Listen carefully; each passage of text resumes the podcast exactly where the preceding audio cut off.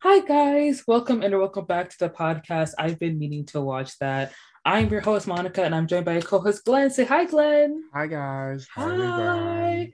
Guys, thank you so much for returning for another episode of the pod. Before we get started, just so quick announcements. Um, we got to 150 followers on Instagram recently. Uh, Yay! Shout out to our manager Nee, who's been working really hard on the reels. And you know, feel free to follow us on Instagram, subscribe to our YouTube channel, go watch our YouTube videos where you can mm-hmm. see the video portion of the podcast. And we also put highlights of there from recent podcasts and past podcasts as well. Go follow us on their YouTube, Instagram, follow us on Twitter as well. Um, and be sure to, you know, subscribe to the pod in Apple and, and, and Spotify. Share with your friends, tell your peeps about it, and, you know, send us recommendations in our Instagram DMs, you know, and like send us recommendations in the comments as well, because we love to hear what you guys want us to do. You know, we're open to suggestions. Yeah. You know, so thank you guys so much. Uh, this week we're going to talk about Ozark because it recently ended. So we're going to be talking about it from season one to season four, going over all the interesting details and giving our thoughts about what happened in this amazing series. But before we get into that, it is time for Can't Wait to Watch. It's the segment of the show where we talk about TV shows and movies that we cannot wait to see that are coming out soon. Glenn, is there anything that you can't wait to watch that's coming out pretty soon? Oh my goodness. There is so much, so mm. much, so much, so much that's coming out really soon. Um, first, we've already kind of talked about this, but um, The Boys is coming mm. out very soon. Oh yeah. Mm-hmm, yeah. Mm-hmm. Um, we also, I think it technically already came out. I think it came out this weekend. Haven't watched it yet. Um, but Love, Death, and Robots Part Three or Ooh. Season Three, or whatever. I think it came out on Saturday, Friday mm-hmm. or Saturday. It's out. Um, okay. and then also Obi Wan Kenobi. It comes out in like oh, a couple of days. mm-hmm. Star Wars. Yep. Star yep. Wars. Star Wars. Star Wars. So we have three series. Oh, and um, shoot, what was it? Stranger Things. Stranger Things Four is also coming out. This is a stacked week. Stacked two weeks. It's boom, boom, boom, boom. Like four beloved series are mm. all coming out mm. with the next. Well, I guess Obi Wan Kenobi isn't technically already an established series. It's a spinoff, but still, um, all coming out this week. Baby, this summer started off amazingly. I I'm excited for Star Wars. I still haven't watched The Bad Batch, or I still haven't seen Boba Fett, but I do plan uh, on watching it very okay, soon. yeah, I haven't watched Boba Fett, but I did watch The Bad Batch. Okay. Um, Stranger Things, I'm gonna have to pass on because it's been years, you know, like everybody in the cast of Stranger Things, they all look their age now. You know what I mean? Like True. when they first were cast, they were like 17, 16, and they looked pretty young, like they fit into it. But I feel like now with like how old they all are, oh, I'm kind of over it. Also, like the only person from Stranger Things, the Stranger Things cast, the only people I really like am checking in on is Finn and Caleb.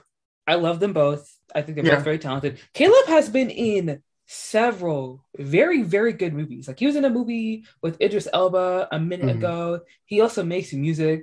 Like Caleb is extremely talented and doing very well for himself. And also Finn, I feel like Finn can give Timothy a run for his money. I really feel like he could. Like I like Finn yeah. a lot. I think he's I think he is a pretty good actor. I can't wait to see him and like see what else he's giving. Um, I do like Millie Bobby Brown. I think she's very adorable and very sweet. But I'm just I'm more of a Caleb and Finn fan. I'm that makes sense. Say. That's fine. That's fine. Uh, recently, I did see a picture of her in a like with blonde hair, and a lot of people were thinking Britney Spears biopic. And to that, I say possibly. I mean, to that, I, I say. Feel like, I feel like it's kind of like it's kind of. I feel like uh, it's too uh, soon. Yeah, it is. I feel like soon, it's a little bit too soon. But, but also, I'm not against it. No, if it I'm if it not. happened, yes. I would support it. Yes, I just don't think it's the right move right now. Yeah, yeah, yeah, yeah. yeah. I do want to say, I did like. Oh my gosh, I don't know if this is. I think this is true, and I don't know if this like gossip that I heard, but Madonna is like training um not training, but she has a boot camp for singers and actresses who want to play her in a biopic. And she's basically had all these singers at her house or on her compound or whatever, like running these drills and singing and dancing so they could play her in a biopic. And I think one of the people that got cut was Sky for for Ferreira. Fieria, I don't know to say her last name, but she's a singer songwriter and she was a pretty good singer for a while. She's coming out with new music recently, and I think she looks the most like Madonna when she was younger, and I feel like she fits Madonna's look a lot more. Apparently, Bebe Rexha made the cut, which I don't understand because Bebe Rexha is one of those singers that sings that sounds like she has autotune, but it's not like Halsey. You Yeah. know, like Yeah, yeah. There, there's that um that. all vibe my love to. Halsey for real. I love you, Halsey, but like, babe, the voice is, you know, it's it's it gives what it gives. You know what I mean? Mhm. So like Bebe Rexha making that cut was like, why her? I know this is really random, but that's just something that crossed my mind. Anyways, uh yeah, Star Wars stuff, can't wait. Uh uh Love, Death, and Robots, you said? Yeah. hmm I um. I tried to get into that show. It wasn't really like my thing, but I think I might try and give it another chance. Yeah. I mean, it's pretty enjoyable. I mainly watched it because my roommates are really into it, so I know they're going to be ranting and raving about it for the next like couple of weeks. So Okay. Yeah. I think I think I'll try I think I'll give it a try. I'll take a look and, you know, see if I like it. Because there have been a couple shows that like people talk about and they really like. And when I sit down to watch them, I'm just kind of like, mm, I don't know if this is for me. I don't know if I like this. Like one of them was Enchantment, I think it was, and it was a Netflix show. And I really Oh. wanted to like it because um Homegirl from Broad City was in it. no, so here's here's the thing. I do not enjoy Enchantment, but I have watched every single episode. Um, it's one of those shows that like I want to like so bad. And so when the new Mhm. season drops, I immediately watch it, but I never I never really like it. I never really end up loving it. It's just kind of like meh. But I still continue watching it. Because it's like each new season is like 10 episodes and they're all 20 minutes. Like it takes like three hours of my time to watch the new se- season. Uh-huh. Yeah.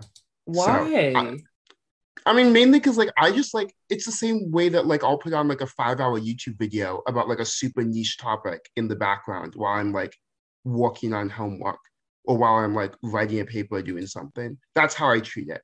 Oh, it's a new series. Okay, I'll put it on and I will like be doing my laundry while it's playing in the background. Just because I want to like it so badly. no, Yeah. absolutely not. If I don't like something, I'm gonna cut it off. Like I'm someone I can't do that.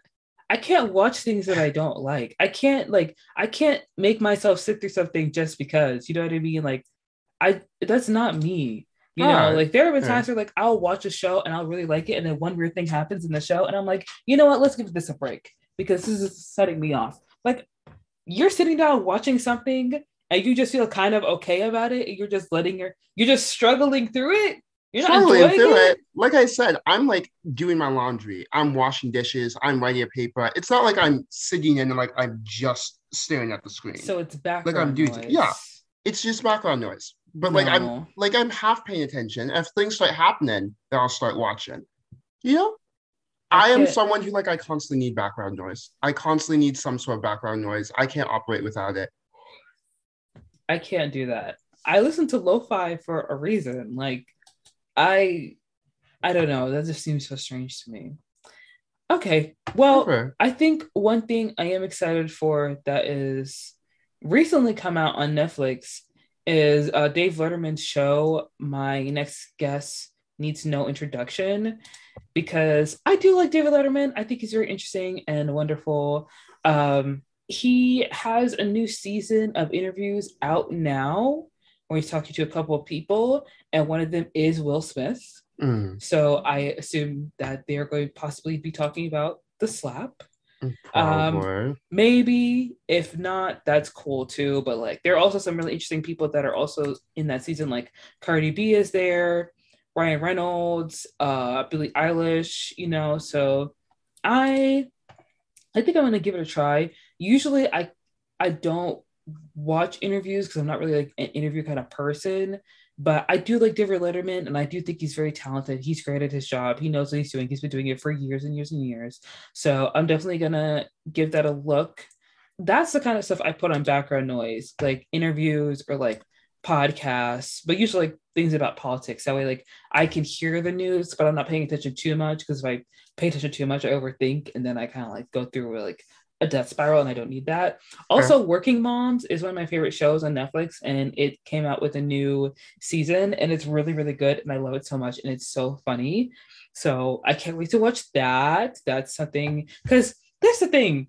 Also, Derry Girls. Derry Girls is one of my favorite shows ever. I discovered on Netflix. It's not a Netflix original. It's a Channel 4 original. I think it is. It's like a UK show. It's about these four white girls. They all live in Ireland. They're amazing. They're so funny. Like top notch cast, top notch writing, hilarious all the way through. I'm so sad it's ending because you know Nic- Nicola, she's off doing Bridgerton, mm-hmm. and uh, I'm sure the other actors are gonna go off and do their own thing and try their own stuff for a while. Like that's cool, that's great, that's okay. I'm gonna pretend like I'm not too sad over it, but I am. I am very very sad over it because I love Derry Girls so much, and it's one of those shows that like same with Working Moms. When a new season comes out, I want to watch it so badly. I want to watch it so badly. But I have to pace myself because if I get once I get into it, I'm just gonna dive into it. I'm gonna keep watching it, and by the time it's over, I'm gonna be sad because it's over. So those are one of the shows that I like rewatch from the beginning and then watch all the way through to the end because I know there are more episodes and I'm just like sitting there enjoying myself. I don't want it to be over, but I think I don't think Working Moms is gonna be over ending anytime soon. Maybe, maybe not. I don't know. Working Moms is a lot dicier as a show because it talks about pregnancy and motherhood. And it's a lot more interesting because mm-hmm. the creator takes a lot of risk in the show. And I'm not mad at it because like it's a show and I like it, you know. But I'm excited. Yeah. Ah! I'm excited for it. Yeah. Okay. Uh is there anything else that you're excited to watch that's coming out soon? I don't think so. I think a lot of the things that I can't wait to watch are oh, are more so things that I need to watch that I haven't watched yet. So yeah, I don't think there's anything else for me either. Um yeah. Okay, great. Also, I still have to watch Our Father, which is the show about the man who has mm-hmm. all the kids. Yeah. oh my gosh. Yeah, also, yeah. there's a new show on Netflix that I want to see. It's called Savage Beauty. And I think it's like South African. And it's really dramatic. It's like giving, it's giving, it's giving, it's giving, it's giving, it's giving African movie. It's giving okay. drama. It's giving Nigerian movie. It's giving like tea. It's like the thing is, oh my gosh, I know once I start watching it, I'm gonna be hooked. And like, I wish I could be in Netflix ear and be like, hi, I need 10 more seasons of this show. If you could order it, thank you so God. much. Like, if I could do that, I'd be so happy, but I can't. But you know, yeah, I guess this was the last few things I'm excited to watch. Okay, if that's it, then we're going to go past Can't Wait to Watch and we're going to get into the meat of the podcast and talk about Ozark. Ozark is a show on Netflix that recently ended with its fourth season, and it is very much inspired by the hit show Breaking Bad. Ozark follows the, you know, average life of Marty Byrde, he is a finance guy. He has a wife. He has a daughter and a son. Lives a normal life. He drives one of the top rated minivans in the US. But one thing you don't know about Marty Byrde, who is relatively just a Chicago financial advisor, he happens to be, he happens to have a wonderful client. And that client works for the Mexican drug cartel. And when we open in episode one, season one, we find out that Marty's really stupid partner who's also been his friend since college has been making some bad decisions regarding cartel the cartel money. And so in the episodes in the show the fact that like this is episode one. The fact that this is three minutes into the first episode. We just got here. The fact that i don't even know martin's name yet. Right. i don't even know like i don't even remember the other guy's name but he's gone you know the Mexican drug cartel, Del, you know, he is the spokesperson for the uh, Navarro cartel at this point in season one. He asks Marty and, you know, his friend, uh, what's going on with the money? Mm-hmm. There's something wrong with the books. Something's not adding up with the numbers. And we find out that Marty's really stupid friend has been taking money from the drug cartel, which is obviously a terrible idea. And so his partner dies. And now Marty is scrambling, you know, because he doesn't want to die, obviously. Right. So he talks him out of the problem. He talks himself out of this situation and he convinces the cartel that he can take the entire operation down to the Lake of Ozarks, which is off the radar from the feds, you know, not in Chicago. And he says there's plenty of opportunity there to launder their cash. And he promises to clean $8 million and he has three months to do it. And he has a promise to make even millions more in the next few years. And it's a great pitch so that Marty can buy himself some time. Thank but it's just the start of his troubles. So then Marty has to, of course, relocate to the Ozarks. He tells his wife, he tells his kids. His kids aren't down for it, but who cares? They're kids. They're going to go wherever the parents say. Marty also finds out because he hired a private investigator that his wife, Wendy, has been cheating on him. And, you know, Wendy is possibly tempted to leave Marty, and Marty is possibly tempted to leave Wendy because she's cheating on him, duh. Uh, but you know, Wendy tries to take money out of the account, the cartel finds out, and then Marty is brought to make a hard decision.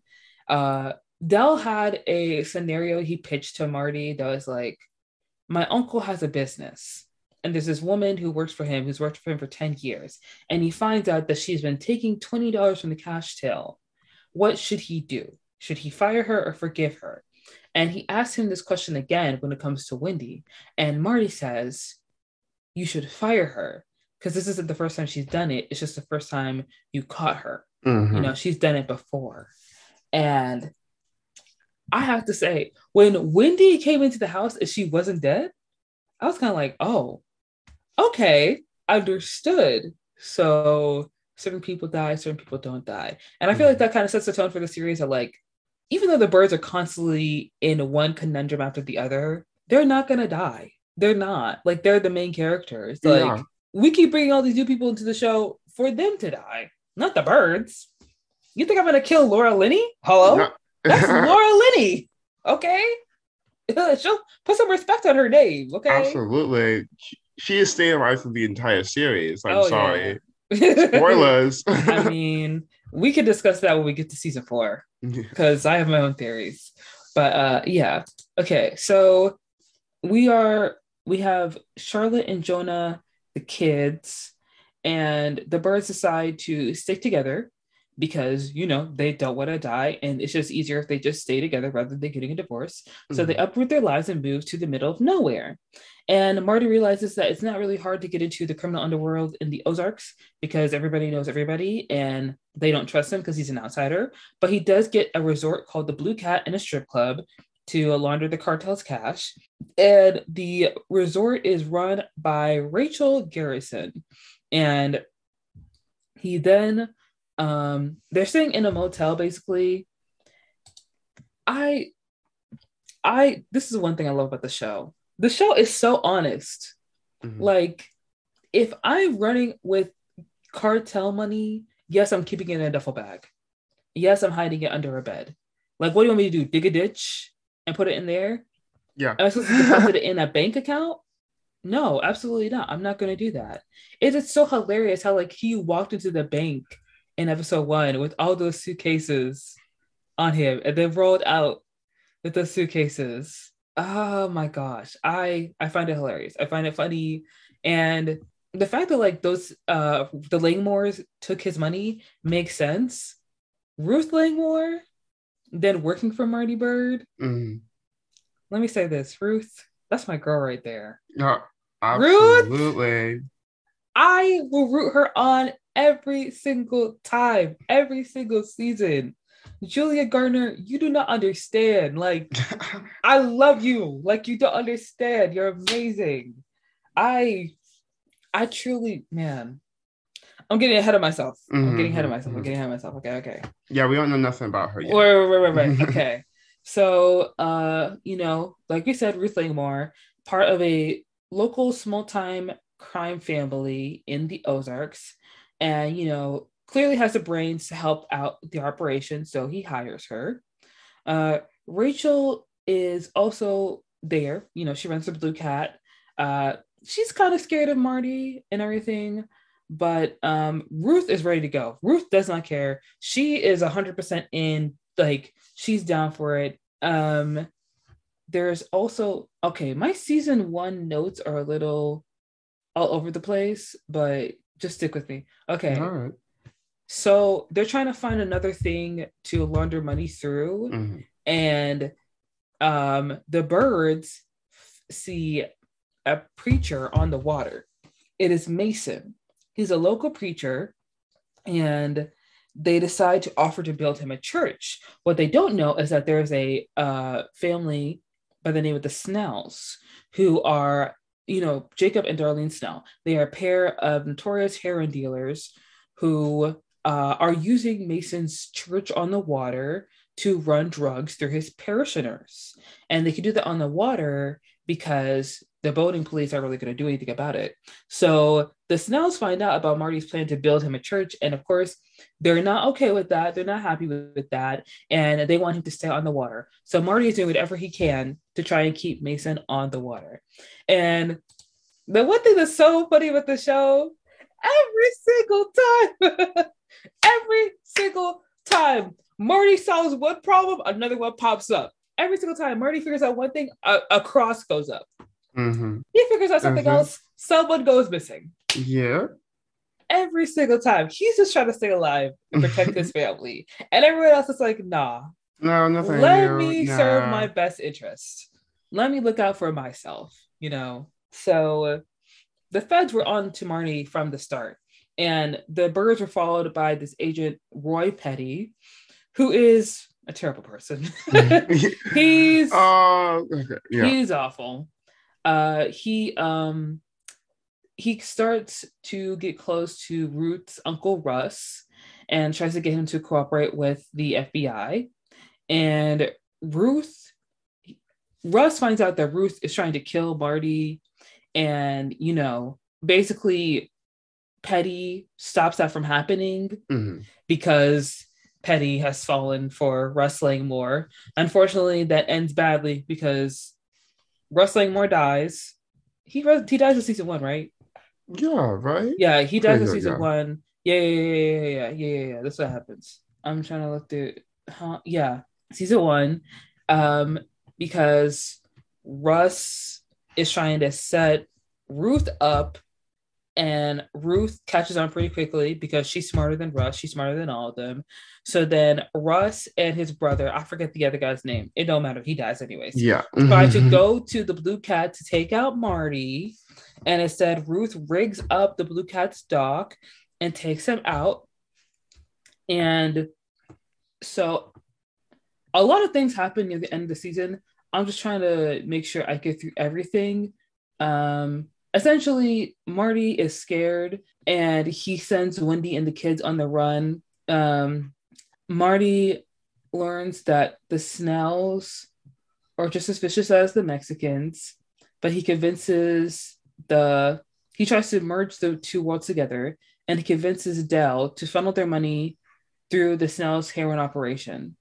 And it seems like he's out of the clear, but then Del calls Darlene a redneck and he dies. Mhm. And of course, that causes huge problems for them. Uh, Del is dead. Russ and his brother are dead.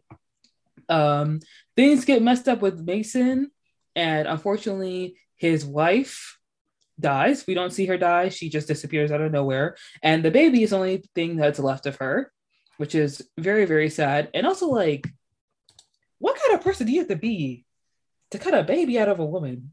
I- that Have we? Wait. Have we got? I. You know. what, You know. What do you think happened to Grace? Well. Okay. So Zeke, the baby, is Mhm. perfectly healthy and fine. You know, like Zeke is vibing. Zeke is a lot. Zeke is like one of the only spoilers. Zeke is one of the only people that stay alive throughout the rest of the series. So So so I'm saying that like even though that threat sounds very gruesome and disgusting, and clearly like they off the mother, um, the baby is fine. You know, like they didn't quite literally just chop the baby out because otherwise the baby wouldn't have survived. They probably wait until after she gave birth and then just slit her throat. You know, like a civilized person would do. like a civilized person. Like a civilized person would do. Okay, that's great. Also, let's be realistic. Just because um they're like murderers and criminals, if there's one thing that every single man has in common, they don't want nothing to do with pregnancy. They don't want nothing to do with the delivery of a baby. They were waiting outside the delivery room. They're like, tell me when it's over, and then I'll come in. Mm. Well, that's basically the end of season one, where the Byrdes are in bed with the Snells and their heroin operation. Um, I'm gonna say, I remember when I first started watching the show, I was in awe about how many times Marty and Wendy got themselves into problems and they figured their way out. Okay, wait a second. I- Got themselves into problems. Not got themselves, but like, you know, like ah, like what's going on It'd be here? one thing after another. One thing, one after, thing after another, just killing me, killing me. Season two, I'm gonna be honest and say that I think uh, season one is one of the better seasons of Ozark.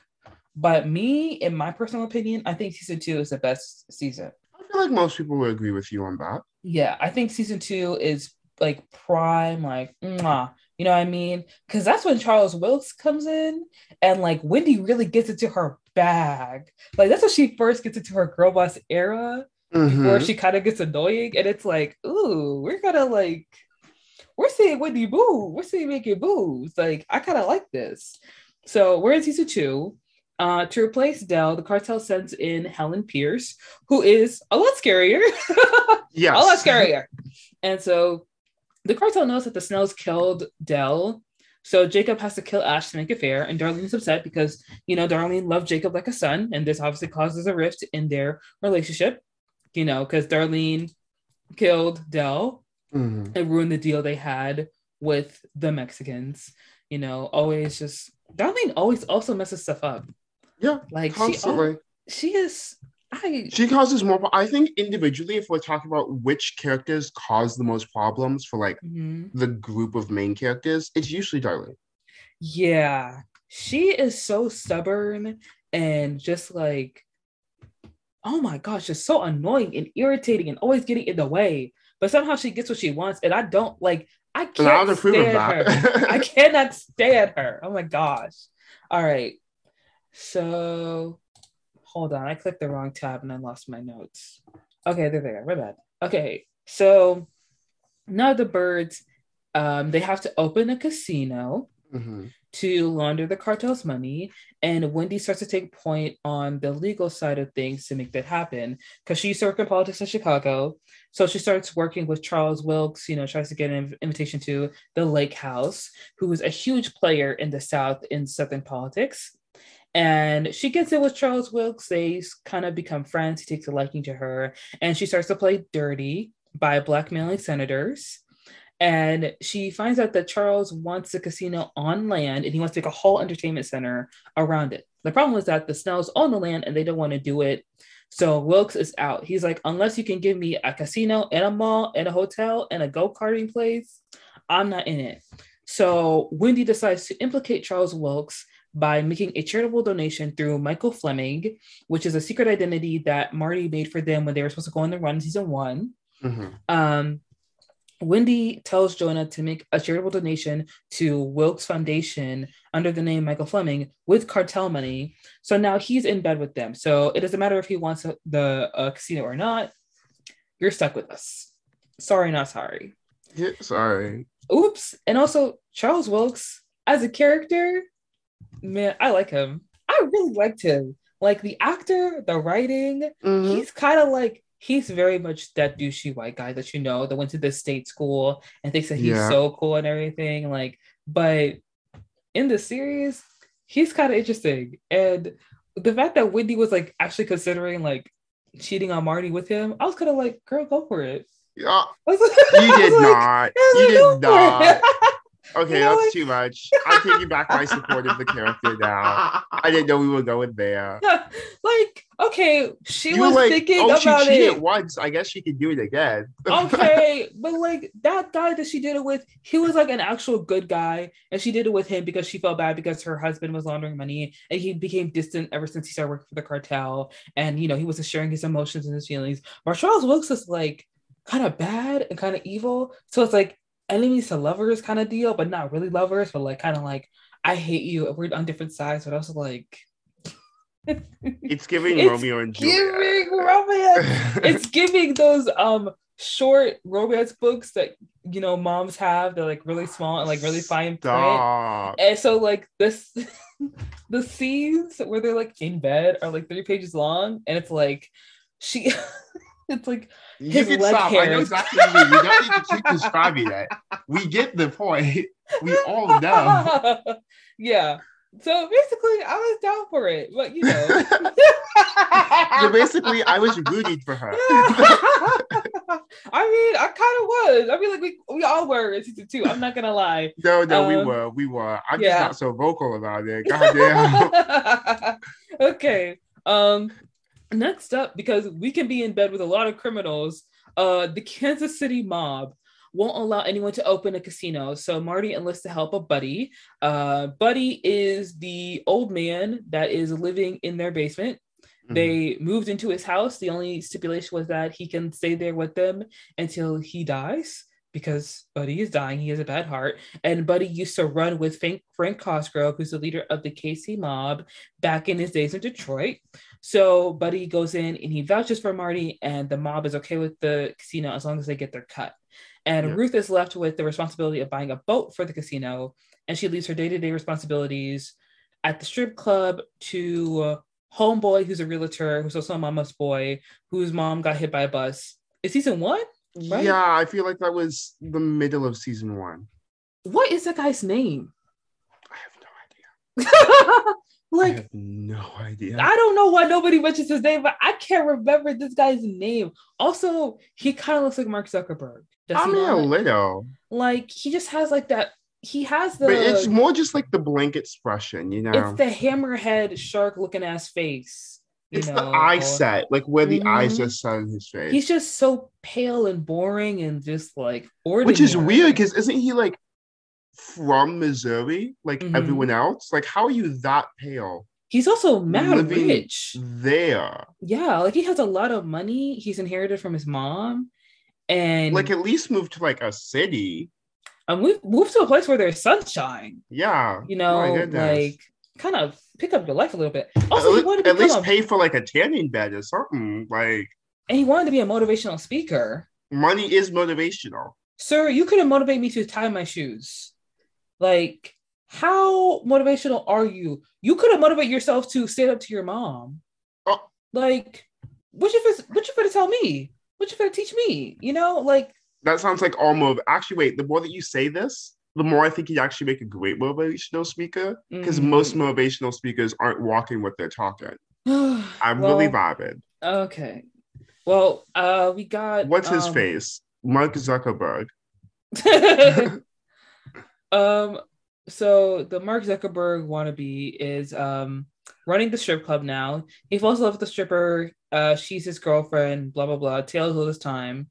Since Ruth's uncles are dead, her dad, Kang Langmore, Cade Langmore, is on parole now and in the Ozarks. And she wants to impress her dad. She wants to show her dad how well she's doing. And she wants her dad to be proud of her because she's doing so well for Marty Byrde. And of course, Cade does not like that because he's her father and he raised her to be a criminal.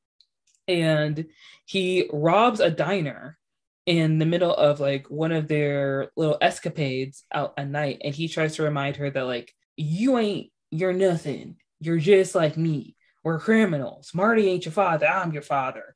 All that kind of terrible parenting stuff. It's like, calm down. The fuck. Yeah. And Rachel, at the end of season one, ended up stealing a hundred thousand dollars from the cartel out of the boards because you know Marty and Wendy and the kids took the cartel money and put it up in a room and hid it in the walls. The way that they have tried to hide that cartel money seven different ways. And each thing, every single time they try to hide that cartel money, somebody finds it, somebody takes it, somebody snatches it up. Like, man, what they have terrible luck. But basically, they um moved the money from there to the funeral home. And then we find out that Rachel went on a bender and Rachel is not doing well.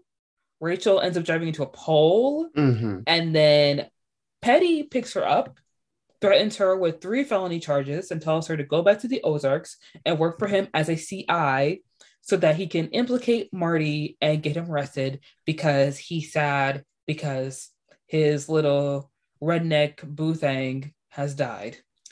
You know, he's really hurt over it. And I, it's the way that therapy could help this man. Men will If literally just- go to space before going to therapy. Calm down. Men will literally like, men, they, they will use somebody as their pawn before they sit there and think, maybe I'm the problem. Men have never been the problem. Men- What do you mean? if you were to take the time and look within yourself and take some introspection and like reflect on your life choices, maybe you would understand that like maybe it's you. if you literally sat in silence for Yeah. 15 seconds, you'd be like, I'm actually the one causing all the problems. here." Yeah.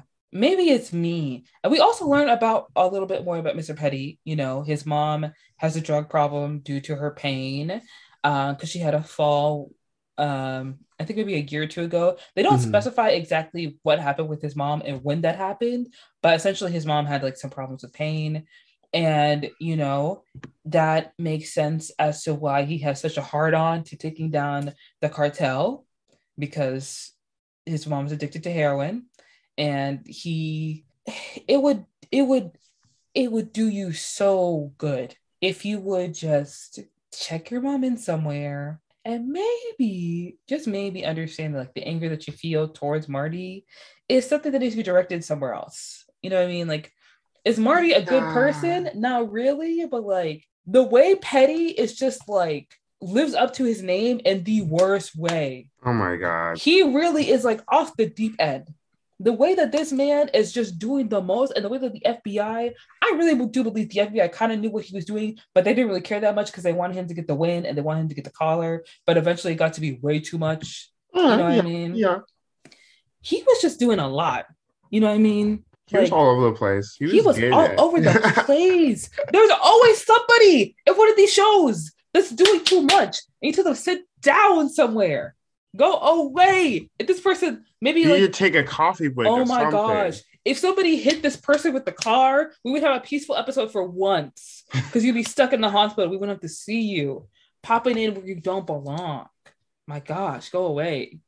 But Petty eventually obtains enough information to obtain a warrant to search Marty's house. Uh, of course, Marty doesn't leave anything valuable at his home. But we soon find out that uh, Charlotte and Jonah stole some money from the wall and have been hiding it in the rooms, which is a rebellious teenage thing to do, but obviously not a smart thing to do because that's cartel money. Yeah. It's not your parents' money. Um, and Petty uh, talks to Ruth to try and make the cartel suspicious of her. Ruth, Marty vouches for Ruth, even though he found out just like maybe a couple, a little while ago that she tried to kill him. Yeah. Uh, that little can- suspicious. That can, you know, cause a little rift in a relationship. Uh, but, you know, uh, she is tested by the cartel to see if they can trust her, and they do trust her. Uh, I skipped that scene with, the waterboarding. yeah, that was too much for me. Eh, I never, I can't stand Mm. any type of waterboarding scene. It's always so. hmm Uh-huh. And the scene when uh uh uh what is it, Del? He's chopping off Marty's toes. Oh, like the finger, the Oh, toenails. He's like pulling the toenails out. Yeah. Oh yeah. my gosh, that was awful. That like. was awful. I can't stand any kind of like body Oh. horror, body torture like that. Even though it's like minor, it's not like Mhm. purposely gruesome. It's just. Yeah. ugh. I like that Ozark doesn't shy away from like the possible nitty gritty and gross parts of working for a drug cartel, but they don't do too much. Yeah. You know, they show you enough that's like, oh, this is gross, this is terrible, this is like really happening, but it's just like they keep that balance, they keep that line, you know what I Mhm. mean? And they know how to like mitigate that. Also, another thing that like I kind of like but don't like about the Ozark show is the lighting. Like everybody is in the shadows. Can I see somebody's face? No, Can I see like you get paid enough to see somebody's no, face. The lighting is like I get it. It's like everyone's in the shadows. It's a murky gray area. It's why everything's in a bluish tint. It's to show the moral gray of the show and how nobody's really a good person, but nobody's really a bad person. And it's decisions we make, like nothing's in black and white, like blah blah blah, whatever. I get it. I understand that. That being said, it's morning time. Why is half of your face in a shadow? That being said, it Like- is high noon. Why can I not make out a single feature of your face? please, please explain to me why can I not see you clearly? Like it's like shadows, just like hiding your like I I don't like it. I get it. I just don't really like it that much. Uh but after that, um, Helen says that the Snell's poppy field needs to be burned before the feds find it because the feds are combing through this town and they're trying to take everybody down. Everybody's going down. Everyone's going down. Everyone's going down. All right. But the Snells want to take their chances because they have local enforcement in local law enforcement in their pocket, but they're going to mess everything up. So Buddy decides to burn down the uh, poppy farm for them, and then he dies, which is very sad. But Mhm. you know, shout out to Buddy for literally going out in a blaze of glory. yeah, God I bless see him. that. As he should, because he deserves. Buddy, Buddy was really great. Like Buddy really was one of my favorite characters in the show. Even though it was very clear he was kind of a racist, he was, you know, he was an interesting character. He was a fun character, and he was Jonah's best friend. And I really feel for Jonah in the show. Also, hmm. three. I feel for three in the show. We barely see him. I And, can't like- feel for three because I saw we saw three literally three times in four seasons. Yeah. So I can't forget that he exists. the way he literally has 10 lines in every single season, like the possibility of a spinoff would have to rely on three and Jonah teaming up and like becoming best friends or something like that. Because Mhm. I mean, I don't know if that because like the showrunners of Ozark have talked about the possibility of there being a spinoff for the show because it's so popular, it's so well liked. I do want to say, based off that finale, I think y'all can keep that. Yeah, we actually. I think got y'all me there. can hold that in the chamber. It was great. It was a great idea before It you was- showed the ending. yeah, it was fun while it lasted, but I think we're gonna we're gonna leave that alone. Thank you though, but no thank you. Thanks for the offer. Yeah. So now um Petty comes up to an empty poppy field. You know, his search, his victory lap is coming to an end. Mhm. Rachel outs herself as a CI to Marty, so he won't implicate himself on the night of the funeral. And you know, Petty gets really pissed off. He's mad at her. He's upset at her. Petty keeps acting erratic and out of control, and so Rachel doesn't trust him, and she leaves. She finally goes away and leaves, and we find out that Mason. I think we find this out kind of early in the season. Mason is living on the street with his child. Yeah. Wendy wants to help him. He doesn't accept her help. So he's arrested. And Mason kidnaps Wendy to try and get his child back. Marty does a whole lot of crazy stuff. He pulls every single trick out of his hat to try and get this baby back, and he does. But Mason is still not convinced that that's his child. And Mason crosses a line. He starts going crazy, and like Marty has to kill him. And this scars Marty because he's never really taken someone's life before like literally taking someone's life directly and he's scarred by it. But wendy seems fine and wendy's moving on and she's keeping the business going. And i want to say like a lot of people lis- listen is it strange to keep moving after you watch your loved one kill somebody? Yes. But you need somebody with a level head and composure and someone's going to keep it pushing Okay, okay, so okay. that So even take it out of this scenario, like Yeah. unfortunately, like let's pretend that this was real life for a second. Mhm. You really can't completely shut down. Like life isn't going to stop just because like you're shell shocked, you know? yeah Like in the real world, you don't get time off because your Uh-huh. husband just killed someone. You have to go to work the next day. yeah So, like, yeah, it's a little bit dramatic in this case, but like, that's also how our real world works. You don't get to have time off for that. You do have to be at work in eight hours. Yeah. Yeah, that is true. Like they literally have an interview where they have to like kind of do a PR cleanup around the fact that the FBI is looking into them and there is an FBI, you know, in their house and they're trying to open up a casino like in the Missouri, you know what mm-hmm. I mean? So it I feel like it shows how Marty like the one problem in Marty and Wendy's relationship is that Wendy feels like Marty doesn't open up a lot and Marty is invulnerable. And the thing is, like, he can't afford to be because he works for a cartel boss and he's constantly trying to keep everybody out of trouble and trying to keep people from doing things and messing up. And if he like ever like breaks down too much, he feels like he's gonna shatter. But it's also um part of that's also a commentary on how men did not take the time to be emotional and like talk about their feelings and blah blah blah all that stuff. You know what I mean? Mm-hmm. But um yeah, Marty, he's he's not doing well. He's no. not doing well. And Wendy kind of tries to step up and like tries to help out, you know. Uh, we also find out that Jonah has opened his own offshore account in the name of Michael Fleming and started laundering funds. Charlotte's trying to be emancipated because she does not want to do this anymore. Uh, Darlene doesn't want to work with the Mexicans, and Jacob is annoyed. He's Jacob is frankly, he's like, I can't do this no more. He's like, we like this. I, nah. So Jacob decides to go on a morning walk with Darlene, as they usually do. He takes a small little knife with them, mm-hmm. and unfortunately, he doesn't get to kill her because she poisoned his coffee, and you know he dies. Which and like the sad. sweetest way ever. Yes. A conversation that they have. Yes.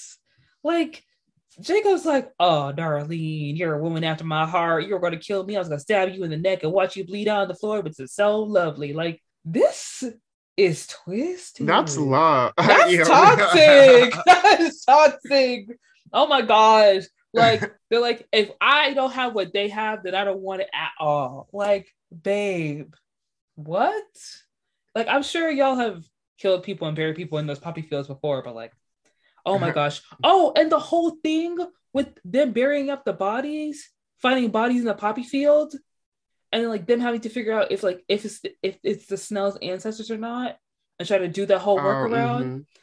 Oh my gosh, the way that this show constantly has one problem after the other, and the way Petty's face looks so stupid. He looks so dumb after he figured out he figured out that he buried up their dead family members, which I don't believe were all their dead family members, but you know, that's neither here nor there.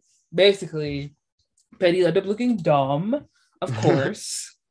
and um, Darlene, ah, why did I say with a draw? Darlene, uh, she takes out Jacob, unfortunately, may he rest in peace, the one person who had a solid head on his shoulders, gosh. And she wants out of the casino deal. She doesn't want to do it. She doesn't work with the Mexicans. She doesn't want to cooperate. She hates it. But she'll reconsider her position if she gets Zeke. So Marty hands over Zeke so the deal can go through. And Ruth still craves the attention of her father, still craves his approval. So she agrees to help steal Marty's cash, but she finds out he doesn't keep it in the funeral home. Instead, he moved it to Buddy's mausoleum. Buddy, may he rest in peace. You are a great man. You know, shout out to mm-hmm. you. 21 gun salute. You know what I mean? And Ruth cuts ties with her father. She's done with him. She doesn't want to deal with him no more. He's a bad person. Cade goes to Agent Petty to try to make a deal, but Petty isn't into it because Cade can't even get close enough to Marty Byrde, so he doesn't even care. It doesn't matter to him. And of course, Petty runs his mouth, does the most, as a complete dick, and then Cade kills him because we've been waiting for somebody to take Petty out, and somebody did. And Cade takes him out in a very in a very satisfying way. I'm gonna say right now to watch Petty's head get bashed in with a toolbox it was about it. time. it was. We were really waiting. I was cheering. We no, I was cheering. I, yes. I was clapping. Yes. You know what? A broken clock is right twice a day, mm-hmm. and Kane was right to take Petty out because my gosh, did he get under my skin? Did he just make my britches itch? Like I'm just so sick of him. My gosh. So Cade goes back to Ruth and is like, I need help. I need you to say that I was with you all morning. And Ruth is like, absolutely not. So mm-hmm. Cade holds over the one thing he has against Ruth that uh, Ruth took out Wyatt's um, uncles. And Wyatt has been sad about his uncle dying. He has been seeing him around and he's kind of like been seeing him um, in his dreams. Not in his dreams, but like kind of like Well, like kind of. not really dreams, more like he's there, but he's not there, you know? So Wyatt, also Wyatt got into Mizzou, which is so great. And like, oh my gosh, it sucks that it sucks. Cause I'm not gonna lie, I thought Cade was bluffing. But then again, he did punch her in the face. So maybe Mhm. he wasn't. I was about to say, I don't know why you thought he was bluffing. I wanted to believe he was bluffing because I didn't want Ruth to tell Wyatt because Wyatt is such a good person and like, oh my it she told Wyatt and Wyatt is upset and Wyatt is sad. And I'm not gonna lie, at the end of season one, I felt like Wyatt knew. I thought that's what I thought. I thought at the end of season one when they went to I do feel like they funeral- backtracked on that a little bit. Oh, okay. Because like he wouldn't have been so okay with her taking out her his uncles, you know. So it makes sense if they I don't know, like uh yeah. it it, Yeah. it it's I didn't want I didn't want her to tell him, but she told him and then he was all upset. And then like whenever Julia Gardner cries, it hurts me. it, it it's so because like a lot of people cannot act and cry but Mhm. julia gardner she really does give ruth all that she can like she really does embody the character of ruth and she takes it on like a second skin and she is just she just kills that character so when she was crying oh my gosh that's why she has an emmy that's why she has an Well. emmy oh my gosh Well, Julia, you deserve so much. You deserve so much in this world, babe. Oh gosh, so did Ruth. Let me tell you something. All the Ruth Langmores out there in the world, I hope your criminal empire thrives. oh my god. I hope it Okay, thrives. okay.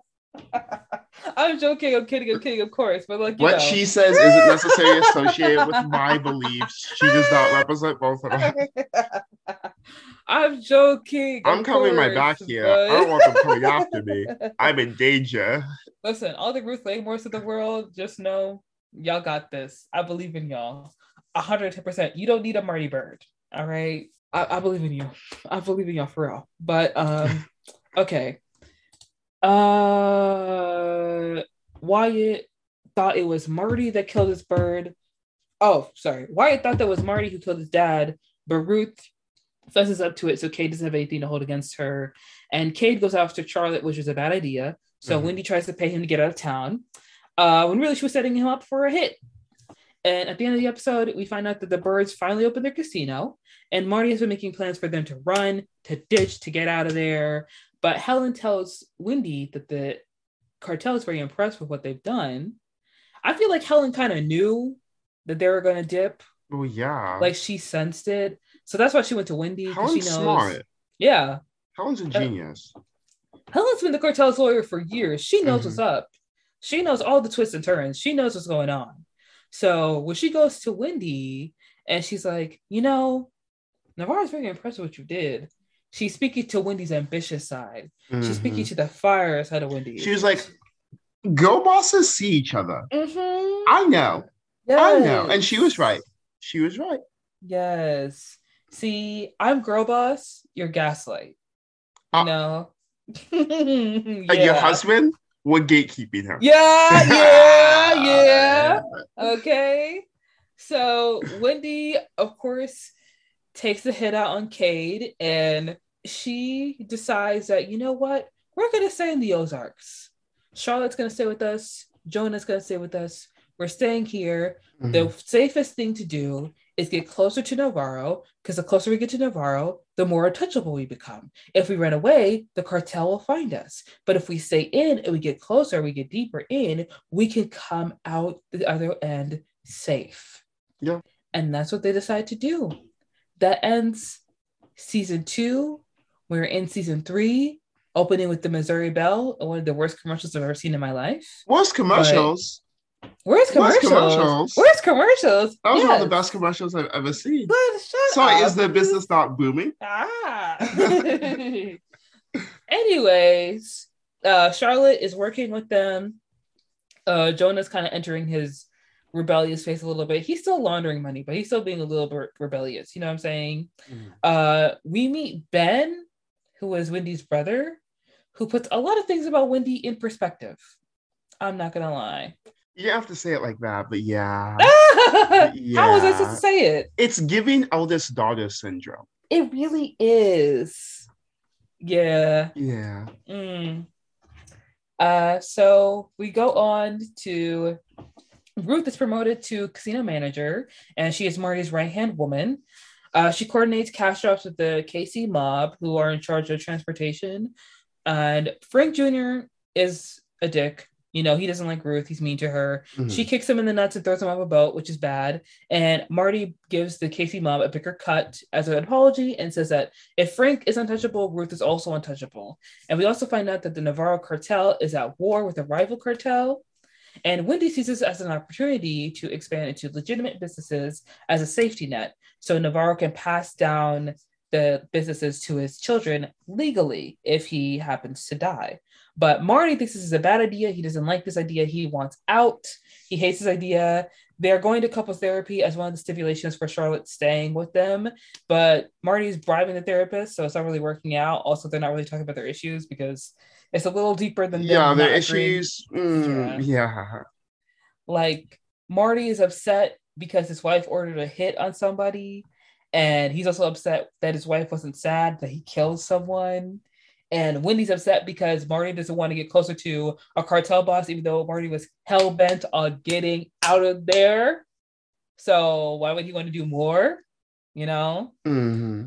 And uh, we also find out they're trying to buy an old casino because a new casino that moves across the water for that old casino is taking all their business. And you know, Helen and Wendy, they're down, they're ready to do it uh, the the wife of the couple who run the casino are ready to do it. The husband does not want to do it. Marty tries to appeal to his side and be like, "Why do you need a sacrifice for her happiness? What about you? What do you want? You don't want to sell this. This is your blood. This is your lifeline. You should keep it. Keep it for yourself." Marty is season three. Marty, what are we thinking? What are we thinking? We're not. I don't. I don't know. I feel like he went through like an entirely an entire personality change for season three. Hmm. Why? He just got dumber and more frantic. like he was always a little bit frantic when put into like desperate scenarios, but he was always smart. He was a little bit. I would say before in season one, season two, he was smart and sometimes a little bit frazzled. Now he's just a little bit like frantic all over the place and just happens to like stumble across the right things, as opposed to like before when like he was finding the right things, just a little bit stressed. You know, does that make sense? It kind of does because like end of season one, Marty was coming in there at the Snell's house with like the maps and stuff, and he had his research, he had his notes, he mm-hmm. had a mm-hmm. presentation, he knew exactly what he wanted to do and how exactly. to get it done. But season three, we're bugging our wife's phone. Mm-hmm. We're downloading an app on our wife's phone to listen to her calls when she's talking to a cartel boss. Like, Marty. Are you dumb? Marty. Marty. Another thing is that Maya Mitchell, girl, I love you. I love Maya. She's the one person in the show that has actual morals and she stands behind her beliefs. She's the one white hat in the show. Oh my god. I like her. I like her. Also, she's a baddie. I'm not gonna lie. Marty has had a couple. This is bad. Marty and Rachel. okay. Marty and Rachel. I, I wasn't against it when that kind of started happening. But it was obviously like Marty playing into the savior complex of like, I want to help this woman. She doesn't know like she needs help. She I want to be there for her. I want to provide for her. I want to like take care of her. I want to like, you know, like cause Wendy can do bad all by herself. You know, Wendy, she didn't really need a man. She needs Marty, of course, because you know, Marty is essential. But Wendy isn't someone who's dependent on Marty. Wendy isn't someone who's too vulnerable. She isn't too open. Although she wants Marty to open up and be uh, talk about his feelings a little bit more with her, so that way they can become closer. Wendy talks openly about her feelings, but she's still very guarded and analytical. You know what I mean? Yeah. She knows when to open up and she knows when to guard her emotions. And Marty can't figure out his wife. But Rachel was simple and easy, and she was pretty. And Rachel left, but then Maya comes into the picture. And Maya is this white hat She's the savior. She's such a good person. She has a heart of gold. She has strong morals. I know that Marty had a little thing for Maya. I know that he did. No, because you're right. Yeah. And I like when Maya offers him the deal of like being like, you know, you don't have to snitch on Navarro. You can confess that you're guilty to another cause. You go to jail for 18 months, you come back, you work for the FBI, you know, like you can do that. The fact that he was about to take that deal and then he got snatched up to Mexico, ooh, and then Ben saw, I was like, oh no, this is bad. This is very, very bad. Because as we know, Ben uh, quit his teaching gig because uh, he kind of had a little bit of an outburst. I'm not gonna lie, his outburst was low key warranted. I don't think he should have thrown the kids' phones in the shredder, but low key, sometimes teachers feel like doing that. So I understand and I get it. Should he have attacked the person that was handling the shredder? Probably not, but that also happened. So, you know, and Ben, I love, oh my gosh, that actor. Wow. Wow. No, you're right. No, no, you're right. I wow. Um, I I don't know. Wow. Uh, I do know. but basically, I'm kind of all over the place. Where are my notes? Um, okay. Wendy's wearing a lot more eyeliner in this season too. You notice that, like, is either eyeliner or it's like the bottom lashes are a little more pronounced. Yeah. Yeah. Yeah. Also, I, I, I don't think this is relevant to the show, but I'm just gonna say it. I hate the wardrobe choices. I hate the wardrobe choices. They are, All their clothes are ugly. I mean, they're supposed to be in like Missouri. Like I have um grandparents live in Missouri. That's how they dress. Like every time I've been to Missouri, every single thing that they've worn the show, I have seen people wear in Missouri. There's not a single piece of clothing that was worn in any part of the show that was in Missouri that I haven't seen someone in Missouri actually wear. It's a perfectly accurate. It's just boring. I just couldn't. I don't know. I just hate t-shirt dresses, and all of Helen's clothes just hang on her. You know, yeah. like like we can put on something nice. oh we can put on something presentable. Like I Marty wears the same outfit every episode. Yep. The same thing. He wears the same shoes too. Like, why is Charlotte the only person in the show that knows how to dress? Why is Charlotte the only person in the show that knows how to dress? No, no when they get her extensions and they dye her hair and she starts wearing makeup, bet baddie, a baddie. when Jonah grows up, like he actually like, gets older, like when the actor like gets a little bit older, man. Also, Ruth, when she grows her hair out, very pretty, very beautiful. Love it. Yes. And three, I'm not gonna lie, I low key think they replaced three in season four, part two. No, same person. He does not look the same. Okay, also, when we first saw three, it was mm-hmm. 2017. When we yeah. next see three, it's 2022. yeah, a lot can happen in five years. You're right. You're right. Uh, he just uh, grew out his hair a little bit. yeah, you're not gonna lie. He just grew into his face a bit. He just got a little older. That happens. All right. So um Navarro likes the plan of the legitimate businesses uh, the plan is to buy a failing riverboat casino, but Marty's working against Wendy because Marty hates girl bosses. He hates feminism, you know what I mean? So he enlists the KC mob to screw with a fireworks display on the New York casino. Let's take away business from the old casino. And now that the New York casino is basically like, has been basically set on fire, the owners of the old casino don't want to sell anymore, right? But Marty doing that wakes up the FBI because you thought that they were gone. No, baby, they were waiting. They're waiting on you to mess up. Yeah. And also in the other casino, Ruth has been looking at cheating software for the casino that Marty has, the Missouri Belle. Mm-hmm. And Wendy enlists Ruth's help to use that to get jackpots on all of the slot machines, which is where the casino gets most of their money, slot machines. So then they have to sell. They have to sell the casino. Also, they have to sell the casino because uh, the husband of the couple pushes his wife off a cliff and she dies. That has nothing to do with it. It's just cheated software. I mean, it happened, you know. I love how like she just randomly died. It was like, oops, oh well, well, time to go on. Like, so she's dead, and like we don't, we don't. Oh, okay. That was the end. Matter. No, that yeah. was yeah, that was it. That was it. So the deal goes through, but this attracts the attention of the FBI. Expanding to another casino has given cause for an audit, which makes it which ma- which makes it nearly impossible to launder. The lead investigator is Maya Miller, not Mitchell, Maya Miller, who is very friendly, very beautiful, and really good at her job. So Marty is laundering money through the realtor boy who proposed to his girlfriend with a diamond made out of his mom's ashes, which, you know, is very romantic. It, that's one way to say it. That is definitely one thing that you. I mean, is the is the rock not made of his mom's ashes or not? No, no, no. You said that was romantic. Eh, maybe not that romantic. Yeah, that's what I was questioning. Yeah, yeah. I was like, it's a little bit on the creepier side. Mm-hmm. I get it. It's sentimental. Clearly, his mom meant a lot to him. Like it's um, it's symbolic. Uh-huh. But we could have found another way to be symbolic. Yeah, you're right. You're right.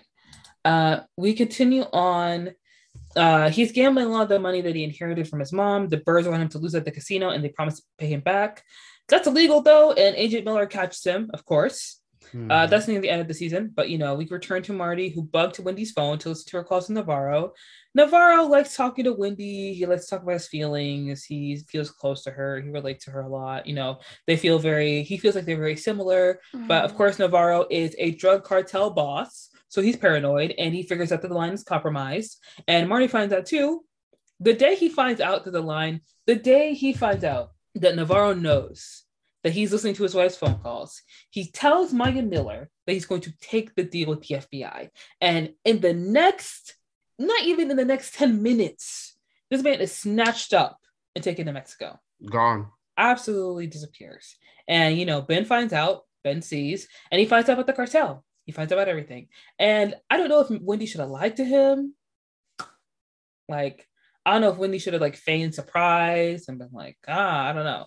But I feel like hmm, I can't judge. Because also Marty wanted Ben to leave. And then Wendy said no, because he was upset, because she was upset at Marty and she wanted to piss Marty off. So she told Ben to stay. Also, Jonah loves Ben and Ben loves staying there. And Ben has a huge crush on Ruth, by the way.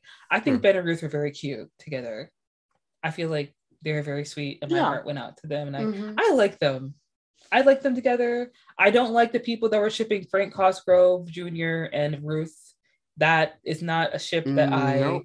can support. No, thank you. There were some people that were shipping Ruth and Marty together, which is also something I can't support either because Ruth is like, I'm pretty sure close to Charlotte's age. Yeah.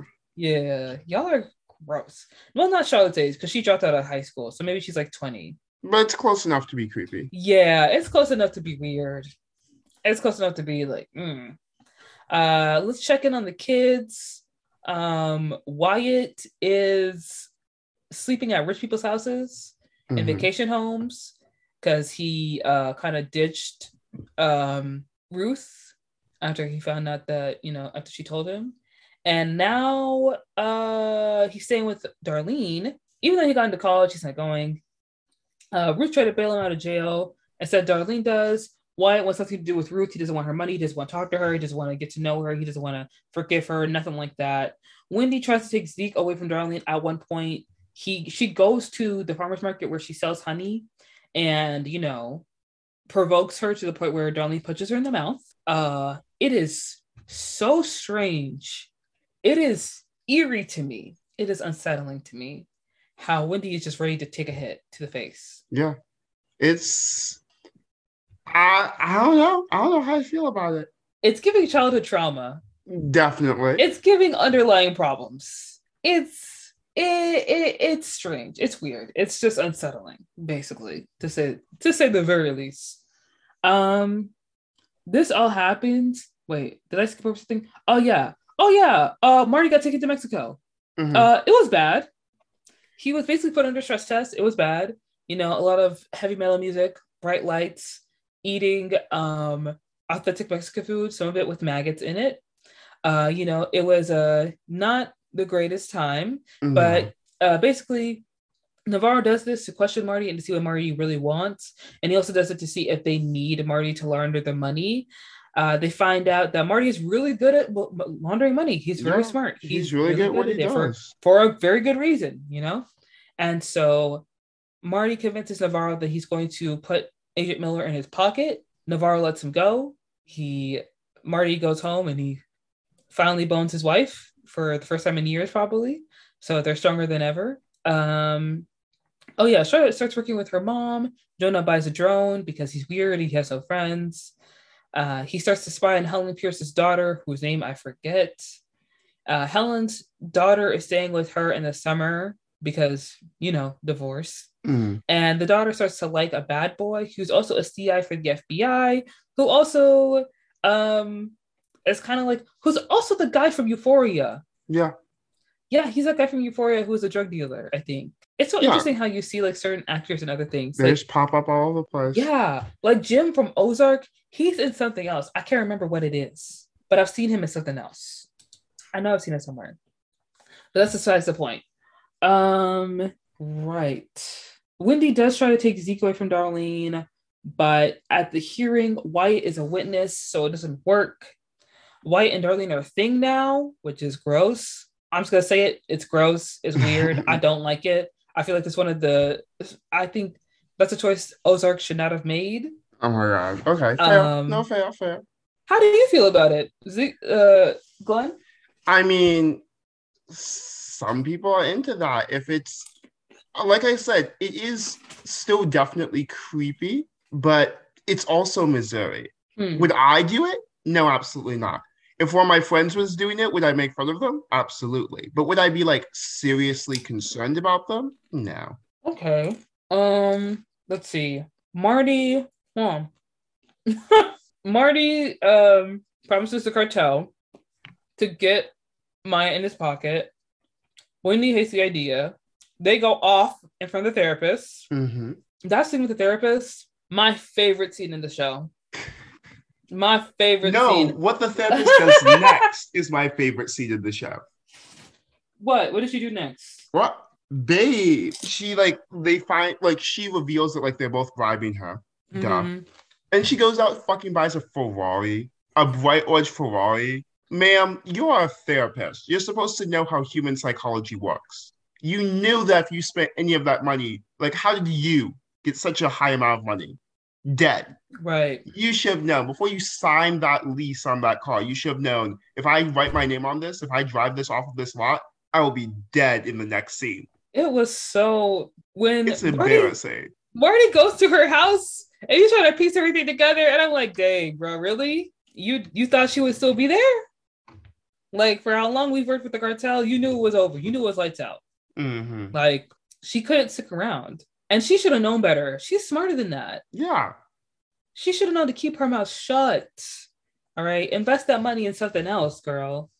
Like, what are we doing? slowly invest in like the stock market or something, Right. you know, at least nobody's suspicious of that. Mm-hmm. People think that's legitimate. So Yeah. at least you're not in danger. uh we go back to uh, oh yeah the navarro cartel they are um at war with the lagunas cartel that's putting a lot of stress on navarro um the laguna cartel takes out frank cosgrove's men during a drop where ruth langmore they basically been messing around with ruth a lot they like put her in a truck they keep being like rude to her and like mean and pushing her around and like ben doesn't like that he put Bertine on Frank Jr.'s car to get um, her attention. And um, basically, what happens is that Jonah and Ben were following Ruth with his drone. And then they see that the Cosgrove boys are still, you know, messing around with her. But it's to her benefit because they die, because the Laguna cartel comes, shoots them up, blows up Mhm. the truck. And, And she's just a little bit too far away. Thank goodness she doesn't die. Oh my gosh, Ruth. Thank goodness for you. And then Frank Jr. thinks that she set them up. So he hurts her to the point that she gets in the hospital. Ruth wants Frank to die because she's supposed to be untouchable. But Mhm. Wendy and Marty decide instead to kill the deal with the KC mob, which isn't good enough for Ruth. And Ruth wants to kill Frank Jr., which I get. I understand. Like she No, was I holding on for dear life. You know what I mean? So Ben is obviously upset about that. He crashes his sister's fancy fundraiser. He punches Marty in the face.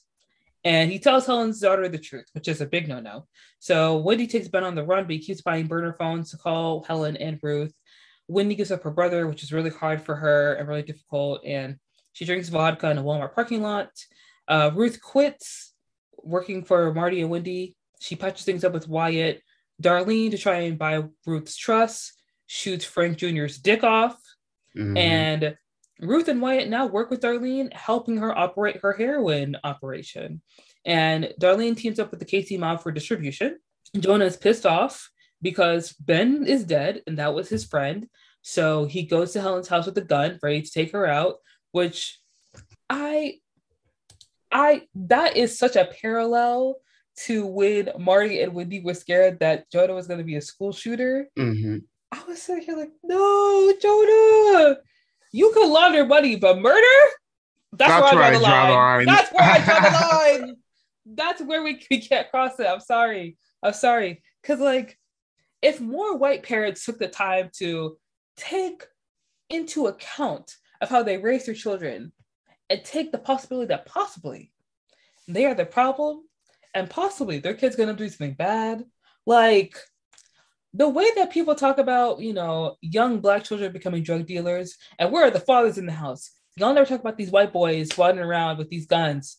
Where are the white fathers? Where are the white fathers? They're off on the golf course, or they're hiding their white hoods in the closet.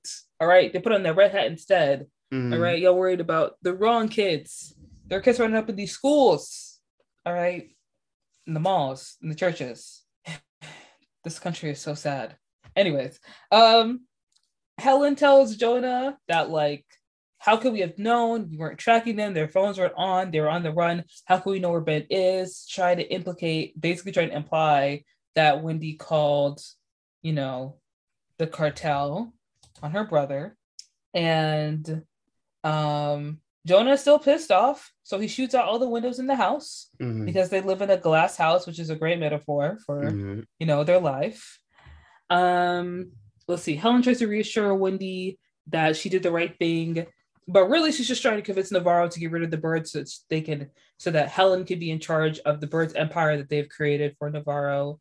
Um, the Byrdes figure this out and they try to get the US government to intervene on the Laguna cartel because they committed an act of violence on American soil. So that gives the US government motive to move on the cartel, which takes it out, which wins the war for Navarro. And Helen's play was to negotiate a fake deal for Barney with the FBI, so it looks like he is a snitch. But by the time they figured that out, they're about to get on a plane to Navarro and they're trying to figure out who is going to come out on top. And it turns out that Navarro chose, chose the Byrdes over Helen. Mm-hmm. Very dramatically. He did not have yes. to do it like that. No, he did. Because it's like her blood is on your hands and her brains are in your hair. We're in this together.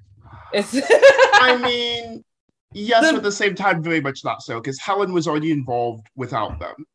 Helen was deep with the with the cartel before the Byrdes even existed. Mm-hmm.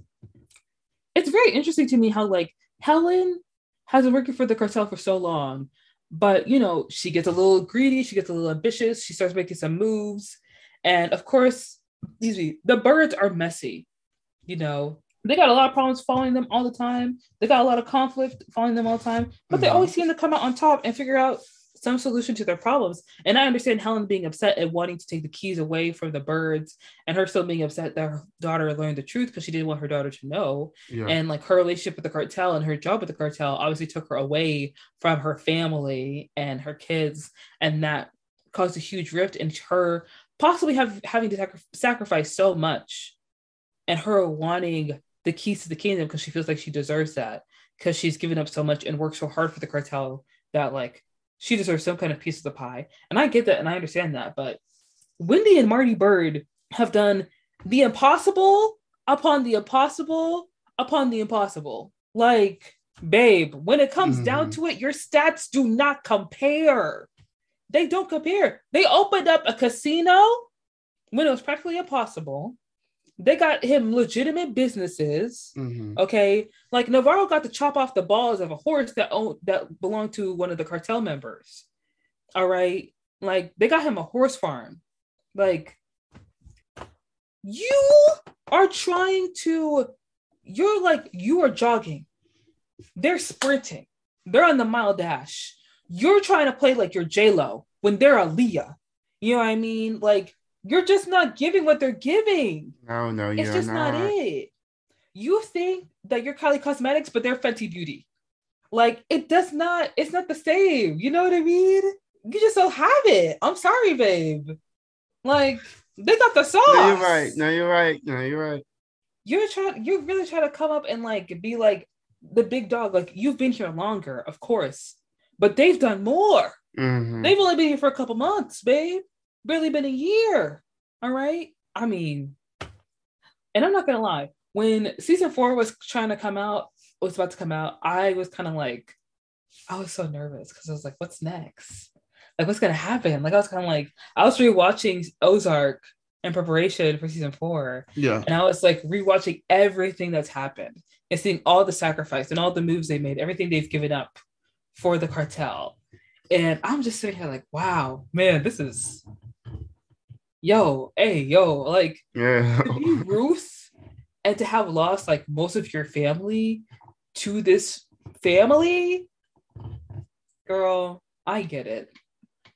I get it. She finally gets some dick in her life and then he dies. Like Eh, that really has to be hard. I also the creators really had to be like, yo, Ben is not coming back. Ben is dead. yeah. Ben is gone. Like Nelson took him out. We're sorry. And I wanted so badly for Ben to just be missing. I wanted so badly for Wendy to just try. Like, please, just try. Like, get him out. Like, let him be alive. But Oh, she did try, and he kept calling. I know. I know. It was so hard to watch. And there's one thing Wendy doesn't do is leave loose ends. Snap them all up. Bop, bop, bop. Gone. You're not wrong. I watching that scene with Wendy and Ben in the car together, and then them in the diner. Why? Oh my Mm. gosh. He just wanted to be with Ruth. He wanted a house. He wanted a dog. He wanted goats. He wanted a farm. He just wanted to live a nice, happy, quiet life with Ruth. But it's so heartbreaking. This is in season four, I know, but oh my gosh, that episode where we watch Ben in his last moments on Earth. Oh my gosh.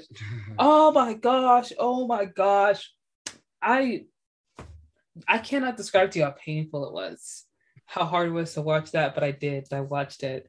Shout out to the writers. Shout out to Tom for acting that scene Mhm. beautifully. I- Everything about it was great. Okay. Yeah. Season four, the last season. Um, so the Byrdes are royalty in the cartel's eyes because they're taking out the Laguna cartel. And we meet Javi, who is the cartel's who is Omar's nephew. I already can't stand Javi. I'm already over it. I'm done. Y'all always bring in these new people. I don't like them. I don't like any of these new people. Can we stick like, oh my gosh. He's like, you know, I went to business school in Chicago. No one cares. No one cares. Your degree doesn't mean anything. You work for a cartel, sir. All right. You don't own a chain of gas stations. Like, hello, you don't own a hardware store. Sir, you're a murderer. Like, I don't care. Anyways, um, season four starts with a car crash. You know, it shows the Byrde family seemingly moving back to Chicago where things are happier and things are better, and you know, they're getting their life back together.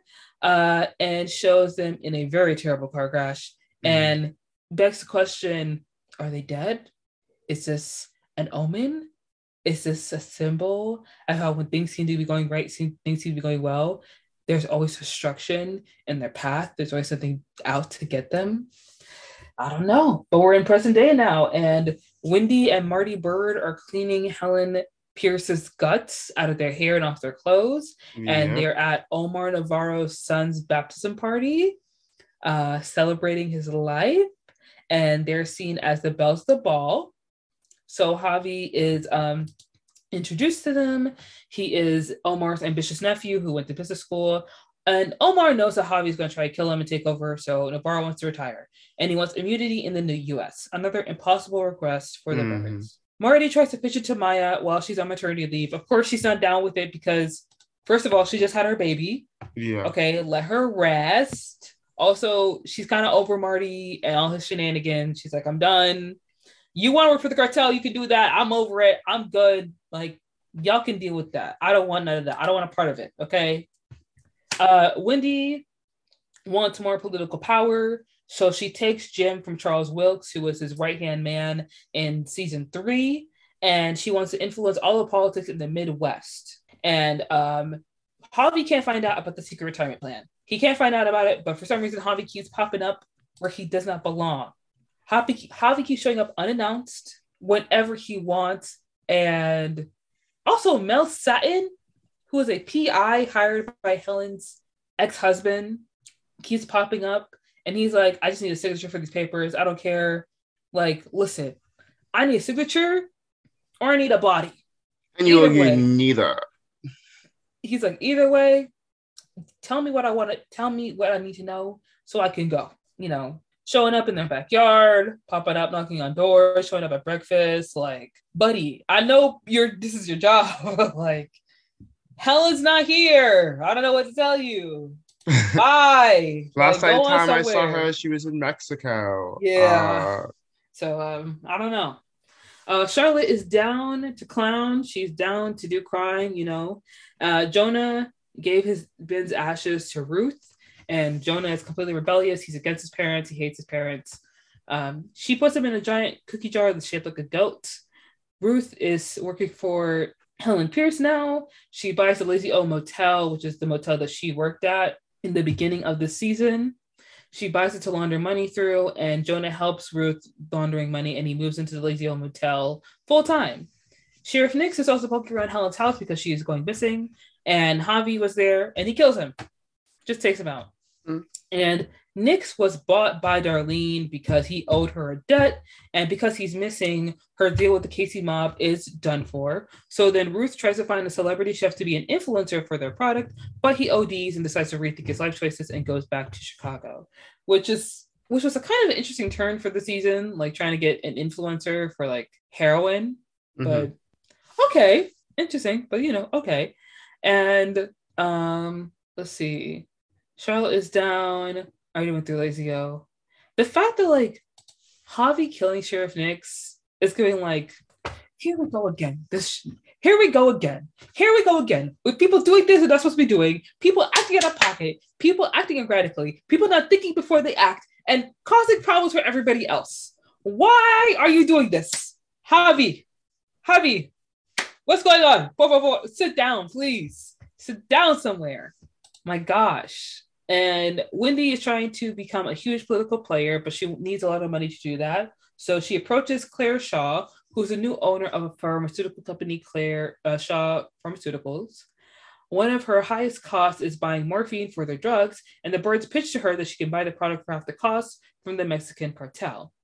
And making in making this deal, Wendy can now buy politicians, and she finds out that Schaefer has voting machines that can fake votes. So Wendy Byrde is thinking, you know what? I'll launder money for the for the Mexican drug cartel. I will build mental health facilities and give these people heroin without their knowledge. I will kill my own brother to protect the cartel. But I draw a line at election fraud. Oh I God. will not. Okay, calm down. America's election fraud is way more common. Uh, voting machines that fake votes. Now, see that that's not for my blue liberal heart. not for me. I voted for Obama and I worked with him before he was Obama. How dare you? How dare you? She was really like election fraud. Election, babe, you killed people. You ordered a hit on two people. Election fraud isn't the worst of your troubles. it's not the thing you need to be worried about. huh? Election fraud? That's not that's not something you need to be concerned about, babe anything else. Like when Darlene poisoned her own heroin supply and started causing people to OD and like die from that, did Wendy care that much? No. Nope. But you will you will lay down. You will draw a line in the sand. You will draw a line in the street over Republicans stealing away the heart of America, babe. What? What? Wendy, it's not making sense. Wendy! It's not making sense. Okay, babe, whatever. Like, she should have known something was up when Schaefer asked for the FBI file on his son. And then Schaefer was like, We found the mole, and the mole's been taken care of. And she got that look on her face like, He killed somebody. It's like, babe, you've killed people too. You work for our cartel. What do you think cartel members do? Ah, like, hello? What? Like, oh, you figured out that powerful people that hold the power of everyone's lives in your hands will do whatever they take to keep that power? Yeah. Hmm. Yeah. Yeah. Power corrupts people. You should know that from the end of season two, shouldn't you, Wendy? Standing there with your cape and your sullen look as you took someone's the life of someone's father, even though he was trash, you know, he still killed somebody. Not gonna lie. Um okay, yeah. Voting machines. Okay, and then we're talking about the deal. So this is done through the Byrde Family Foundation, which is building new mental health facilities, as I said before. Mhm. And they basically took Darlene's idea from her, but they made it better, to say the least. And to make it seem more real, Wendy starts talking about her bipolar brother, Ben, who is missing and had a problem with drugs, but this brings a lot of unwanted attention towards them. It also brings her father down to the Ozarks, which is a whole thing. I was not like, I understand, like, it's so interesting. Why is it that we see Wendy's family but not Marty's? Exactly. Does Marty not have a sister? I guess not. Like, Otherwise, she'd be dead too. I feel like Marty's family is probably a lot more normal than Wendy's. I mean, I don't like when I say normal, I mean like in quotations because Mhm. not everybody's that normal. You know what I mean? Mhm. But um, Wendy's father comes to see her. It puts a lot of things in perspective. It brings a lot of emotions. It brings a lot of drama. Brings a lot of awkward moments, a lot of weird moments, a lot of questionable moments. Uh, obviously, we do not like Wendy's father. You know, Ben was literally had a mental disorder that made him kind of a bit unstable. Mhm. And yet Wendy's the problem. And yet Wendy is the issue. Mm, yeah, it's not making sense. Mm, it's not.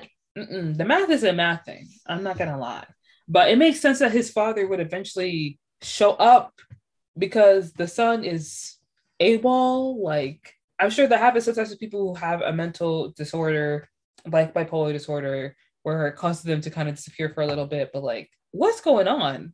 You know, like, yeah. So, um, uh, what I'm trying to look through my notes to see what I haven't mentioned yet. Um, one day, Marty hears Hobby talking about an arms deal, and Marty tells Navarro that this is what the FBI wants. So the FBI sees, seizes the guns, and Hobby backs, backs out of the pharmaceutical deal because he thinks it's a mole.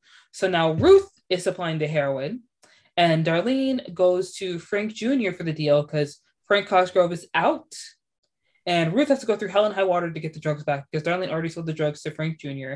She Ruth has to get the drugs back. Frank Jr. apologizes to Ruth. Darlene gets mad at Ruth for selling her drugs to the Byrdes. And she gets mad at Wendy, but she has a heart attack at Wendy's driveway. And Wendy has her little moment where she's watching her suffer and have her heart attack. She's thinking to herself, what if I let this girl die? What if I let her just die? Like right there. And I'm surprised that Darlene survived. Really? Because I think I think Wendy should have let her just, you know, because Wendy wouldn't have like done anything. Like Wendy could have faked like, oh, I went back in my house and I didn't know. I went back outside and I told Darlene, I was like, oh my gosh, I didn't know, and called 911 when it was too late. Like nobody would know. No one has seen her. There are no cameras outside. Jonah has retired the drone. You know what I mean? Like obviously Darlene dying that early in the season would have messed up the end of the season and what's to come. But like Yeah. also, if Darlene had kind of like timed out forever, I wouldn't have been mad at it. I'm just gonna say it because obviously she gets on my no- nerves. She's the most annoying character. She causes the most problems. She's always in somebody's butt cheeks, always making them itch for some reason. Like she's always causing issues, but that's neither here nor there. Um, yeah. Uh, uh, Darlene has her heart attack. She's fine though. She doesn't die. Uh, Navarro's deal with the FBI is moving along until Javi plants a bomb on one of the trucks.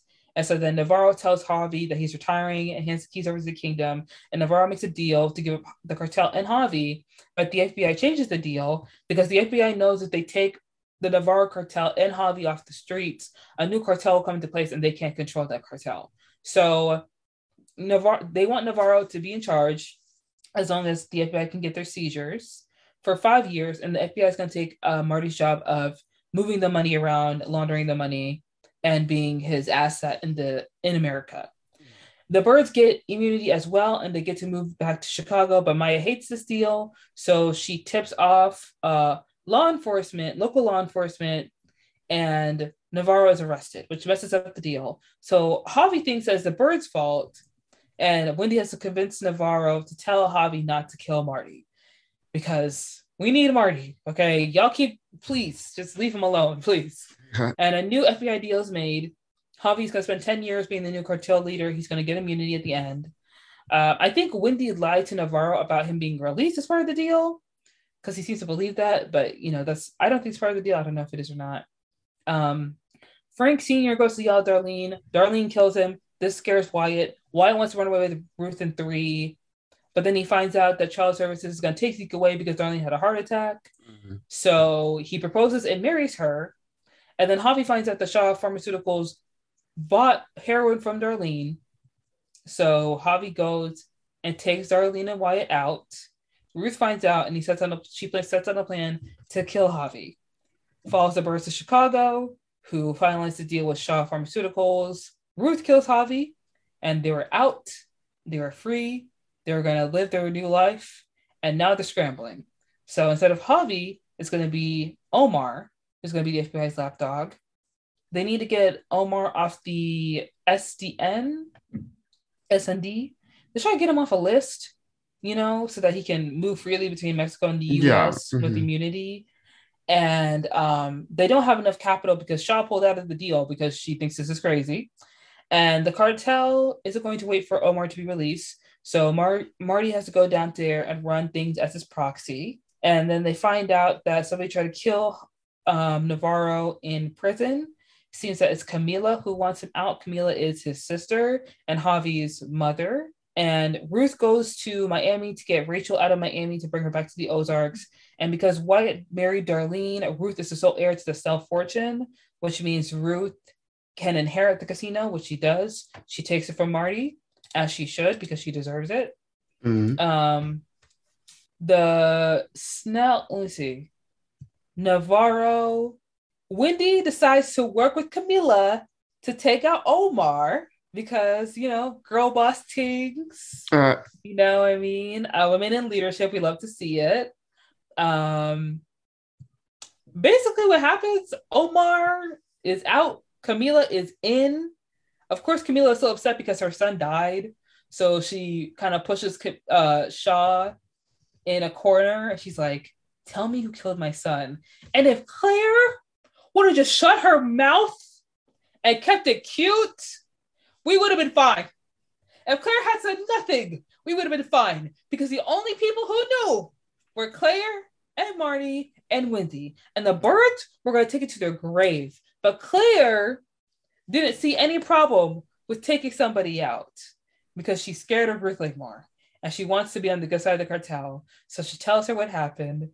And then the Langmore curse comes for Ruth as well and takes her out. My baby! my girl. Y'all took the one character I love so much in this fucking show. Y'all killed her mm-hmm. off. The one character who was the perfect person for a spinoff. Y'all killed her. And I I will I will I will oh my You can say it, they were I, wrong. Ah, the way I could throw my chair out my fucking window right now. I'm so mad. I'm so mad oh my gosh, the way y'all do this to me is not fair. All of Jonah's friends are dead. That's not fair. Yeah. And then, of course, Mel, he pieces all of the puzzles together. He puts it all together. Also, Mel and Maya were kind of a thing for a minute, which I shipped. And like, I kind of wish I know that like the Byrdes needed Mel to kind of turn against his morals so they could keep their kids mm-hmm. so that the grandpa didn't take the kids because obviously the grandpa would be a terrible parent, mm-hmm. obviously. And it's so hard to watch Wendy interact with her father because you can see the childhood trauma. You can see her father not loving her and telling her she's a problem and that she's unlovable and that she's hard to love. And like, oh my gosh. And Marty being there for her every step of the way. People were constantly like, Marty, where's your backbone? Marty, what's going on here? It's like, you're doing this for her, aren't you? And at the end of the day, it was like, he's doing this for his family because he loves his wife. Yeah. And y'all are all looking at her the problem, but she's not a problem. She's my wife. Because Marty's done some bad things too. All right. No one is exempt. No one is white as snow in this show. All right. Let's be clear. Y'all, like, the way Marty was down for his wife, gosh. Sometimes you need somebody to be there with you, even when you're wrong. Even when, girl, you are acting out of pocket. You just need somebody to have your side. And Wendy was that person. He, Wendy, like, Marty had Wendy's back. And although season four Wendy was kind of like, you know, flew out the bird's nest kind of Wendy. Yeah. Laura Linney still gave us a very solid performance. I'm not gonna lie. She was still giving it to us each and every episode. She was turning it out. And in the end, Mel, I know I skipped over a couple stuff. I didn't finish my season four part two notes, but essentially, um, Jonah is holding a gun, and there are some people who theorize that he killed Wendy and not Mel. I think that would be an interesting theory, but I do think that Jonah did kill Mel. yeah. John killed Mel. someone should have took it about in the first episode. If we had just taken about when he first showed up, we wouldn't have this problem. No. We wouldn't have had this problem. If someone just took him out in the first episode, where was Nelson?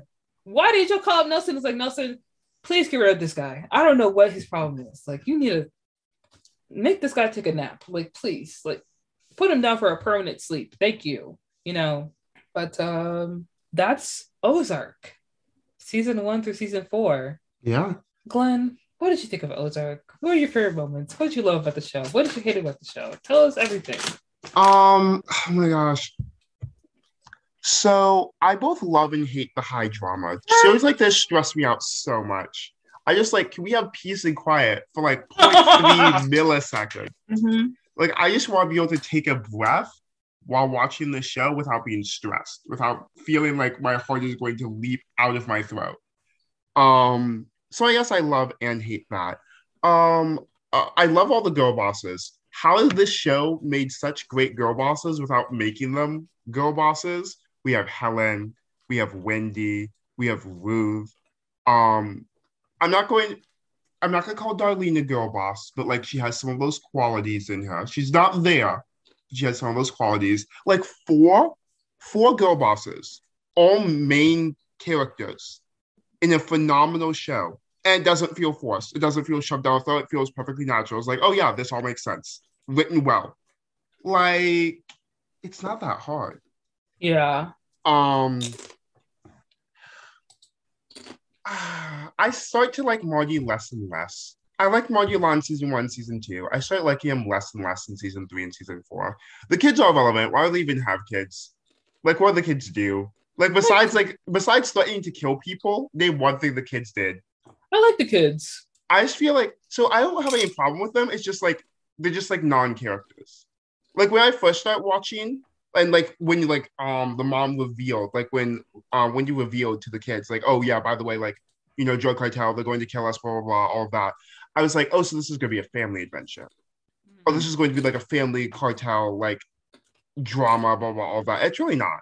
It's really just the parents. The kids like pop in and out, but this is not family um drug cartel show. This is the parents that happen to have kids who also know.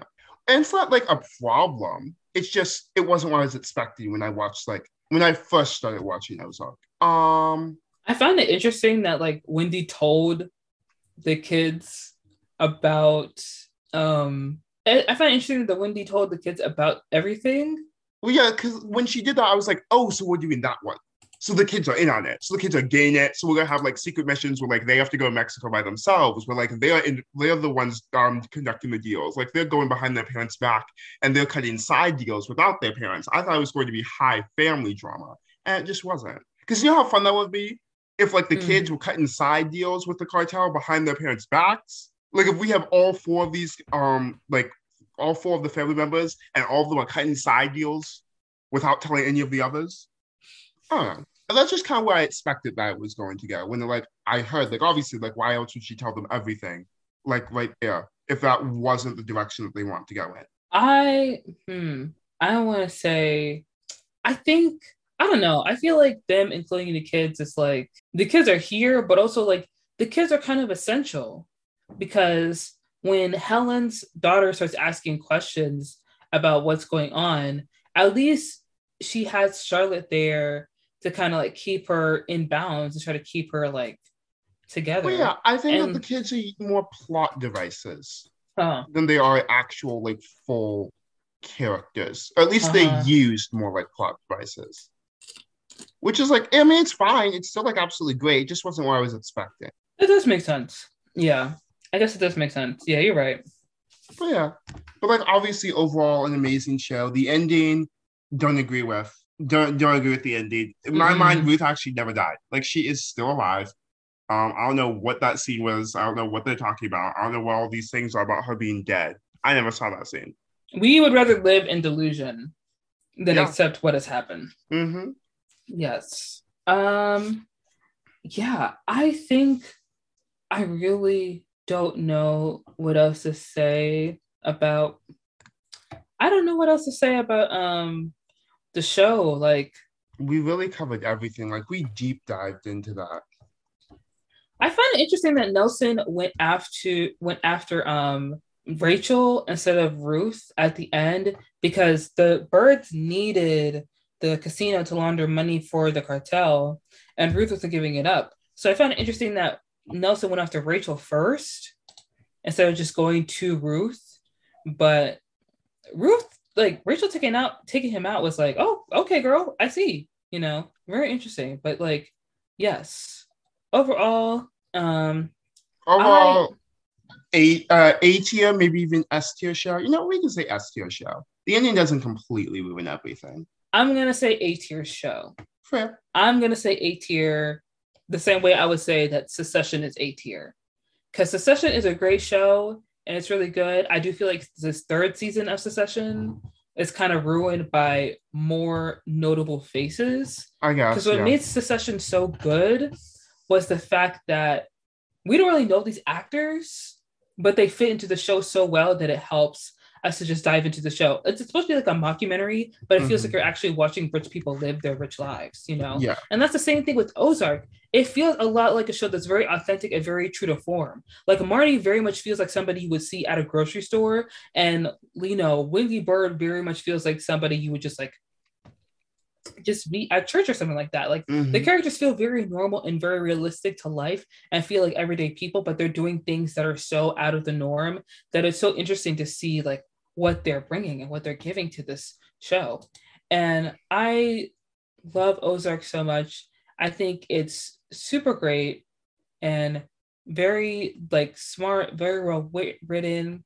There are a lot of fan theories. Like there are fan theories like Wendy died in the car crash, or um, you know, people want to know why Mel didn't go to the police and why he just took the job um, in Chicago, or you know, obviously like a lot of people were very very very very upset because Ruth died, and I don't think she should have died. I know no. that it fits into like the whole Langmore curse and everything, but it obviously feels terrible that like we see her uh succeed and do so well and get everything that she deserves, and her life is finally like setting up to be something beautiful and wonderful, and then like Claire Shaw has to mess everything up, and of course we can't kill another cartel boss because that's just not going to work out for us. I do kind of think that the theory that Jonah killed Wendy would work if they hadn't gone through the car crash. Yeah.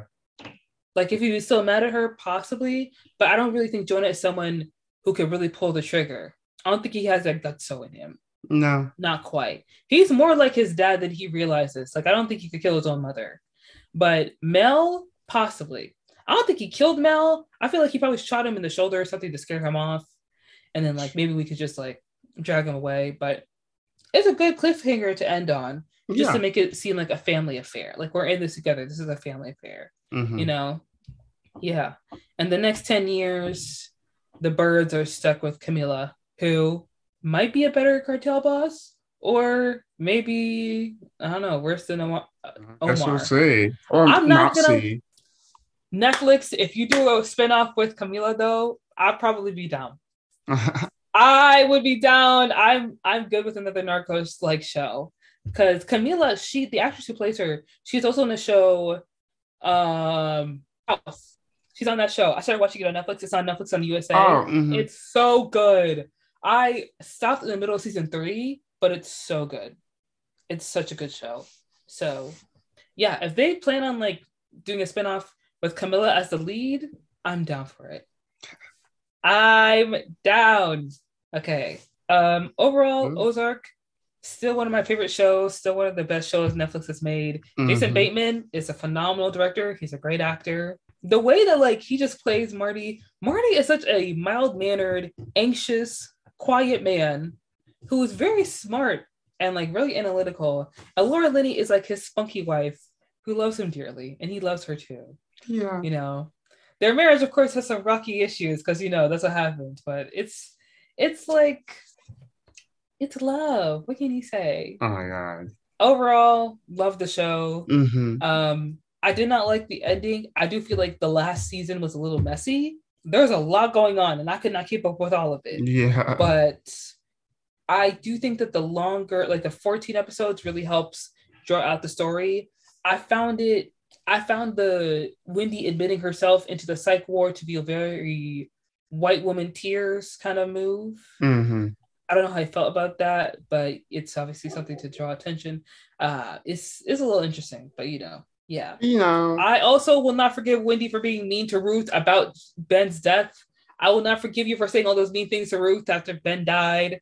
I know you were hurting, but like, if she had said something like that to me, like, if I took the ashes of your brother that you ordered the hit on, and he loved me, and you told me that I would have been a temporary person in his life for three months, and he would move on to something else, and that he hated blondes, I would have decked you in the face so quickly.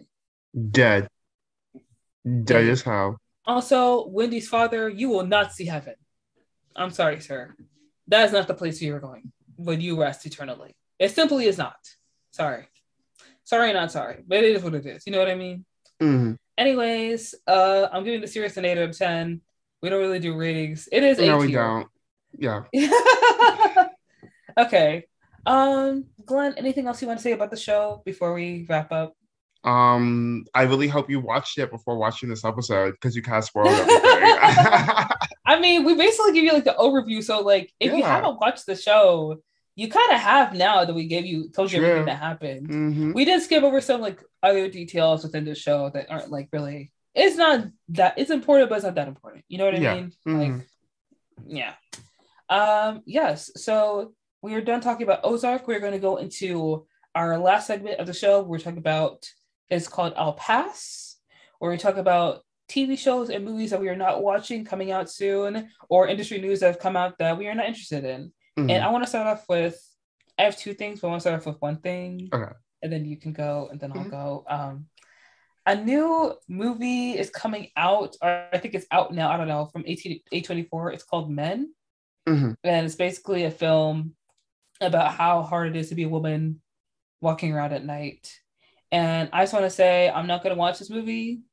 A lot of people have talked about the movie already, and they've talked about how it's not really adding anything new to the conversation, and it's not really that like interesting. Like it's a film about a woman who's being stalked by a guy who's going to kill her and murder her, which is the premise for mostly every horror movie or every true crime documentary that you've ever seen. Mhm. Um, it's very clear that this movie that was made was written, produced, and executive like every creative decision was made by a man. There is no female introspection. There's no um, direction. There's no nuance or something else to the movie. And a lot of people will say that like, you know, movies are movies. They don't really have to add anything new. They don't have to add anything different to a conversation. They don't always have to like bring in another layer of analysis to a discourse, you know. But if you're going to make a movie about how hard it is to be a woman and how scary it is to be a woman, you could at least talk to a woman and ask Yeah. her what it's like. Just one. Talk like- to one woman. and it doesn't even like maybe three women, and one of those women could be someone who's not white. yeah. You know, this movie feels very basic, and it's giving you like, oh, being a woman is hard because like when you have to go to your car late at night, you got to keep your keys in between your fingers in case you got to stab somebody's eye out because they could come and kill you. Like, we get it. We all know this. This is, it's basic. A24 is a phenomenal studio Yeah. that can bring you such better movies with a lot more nuance and something that's just like The fact that literally six weeks ago they released everything everywhere all at once, which is probably going to go down as one of the best films of 2022. And then they released Men. Yeah. Overall, like I watched the trailer. The trailer looked interesting. The trailer did pique my interest, and it was something that made me think, hmm, maybe this will look cool. You know what I mean? It's a movie that's based on uh, gender-based violence and stalking. It's a psychological thriller about trauma, grief, and toxic masculinity. Uh, they say it's Midsommar meets The Lighthouse, which is all well and good. The overall premise of the film is a woman flees to the British countryside after witnessing her husband's death, but instead of a desired respite she needs, she feels an unnerving feel as if someone or something is following her everywhere she goes. So, a lot of uh, people have seen the movie already, like on TikTok, and um, a lot of people have said that it's really good, or like it's really traumatizing, or it's really scary, or it's really disturbing. There have been some people who have said that this movie is just not that great and doesn't add any kind of nuance or anything different to the conversation. I'm just not going to see the movie. It is directed by um, Alex Garland. He did Mhm. um, Ex Machina and Annihilation and Devs. So obviously he is a very talented director. He knows what he's doing. He, you know, is always bringing something new to uh, cinema. You know, and I'm sure, like, I know he's very talented. I've seen his other movies. I think he's really great. I just think that this movie could have benefited with a co-writer. It it could have brought something else. You know, like being a woman is scary. Yeah, we know. Yeah, we know. Yeah. Anything else you want to say? Anything else you want to bring to the table? No? All right. Well, thank you. Um, yeah, I'm just not gonna watch Men. I mean, there are other A24 movies that are gonna come out soon that I can see, and the other movies that I can watch. It's just that this will not be one of them. Yep. All right. So, Glenn, is there anything you're gonna pass on this week? Yes, yes, there is. I completely forgot that was even coming out. I got rudely reminded this morning. Um, Jurassic World Dominion, I think is what it's called. The What? sixth, the sixth. The sixth Jurassic- one? It's coming out. It's coming out June oh 10th. my god! So in like a week and a half or so, you know. Oh, this is the one with DeWanda Wise. And so one, I have never been a huge fan of the Jurassic Park, Jurassic World movies in general. Nothing against them. I just they haven't been my favorite movies.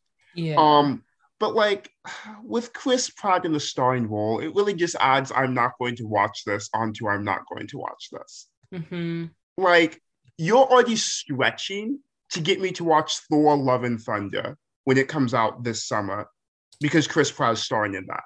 Mm-hmm. And I love the MCU.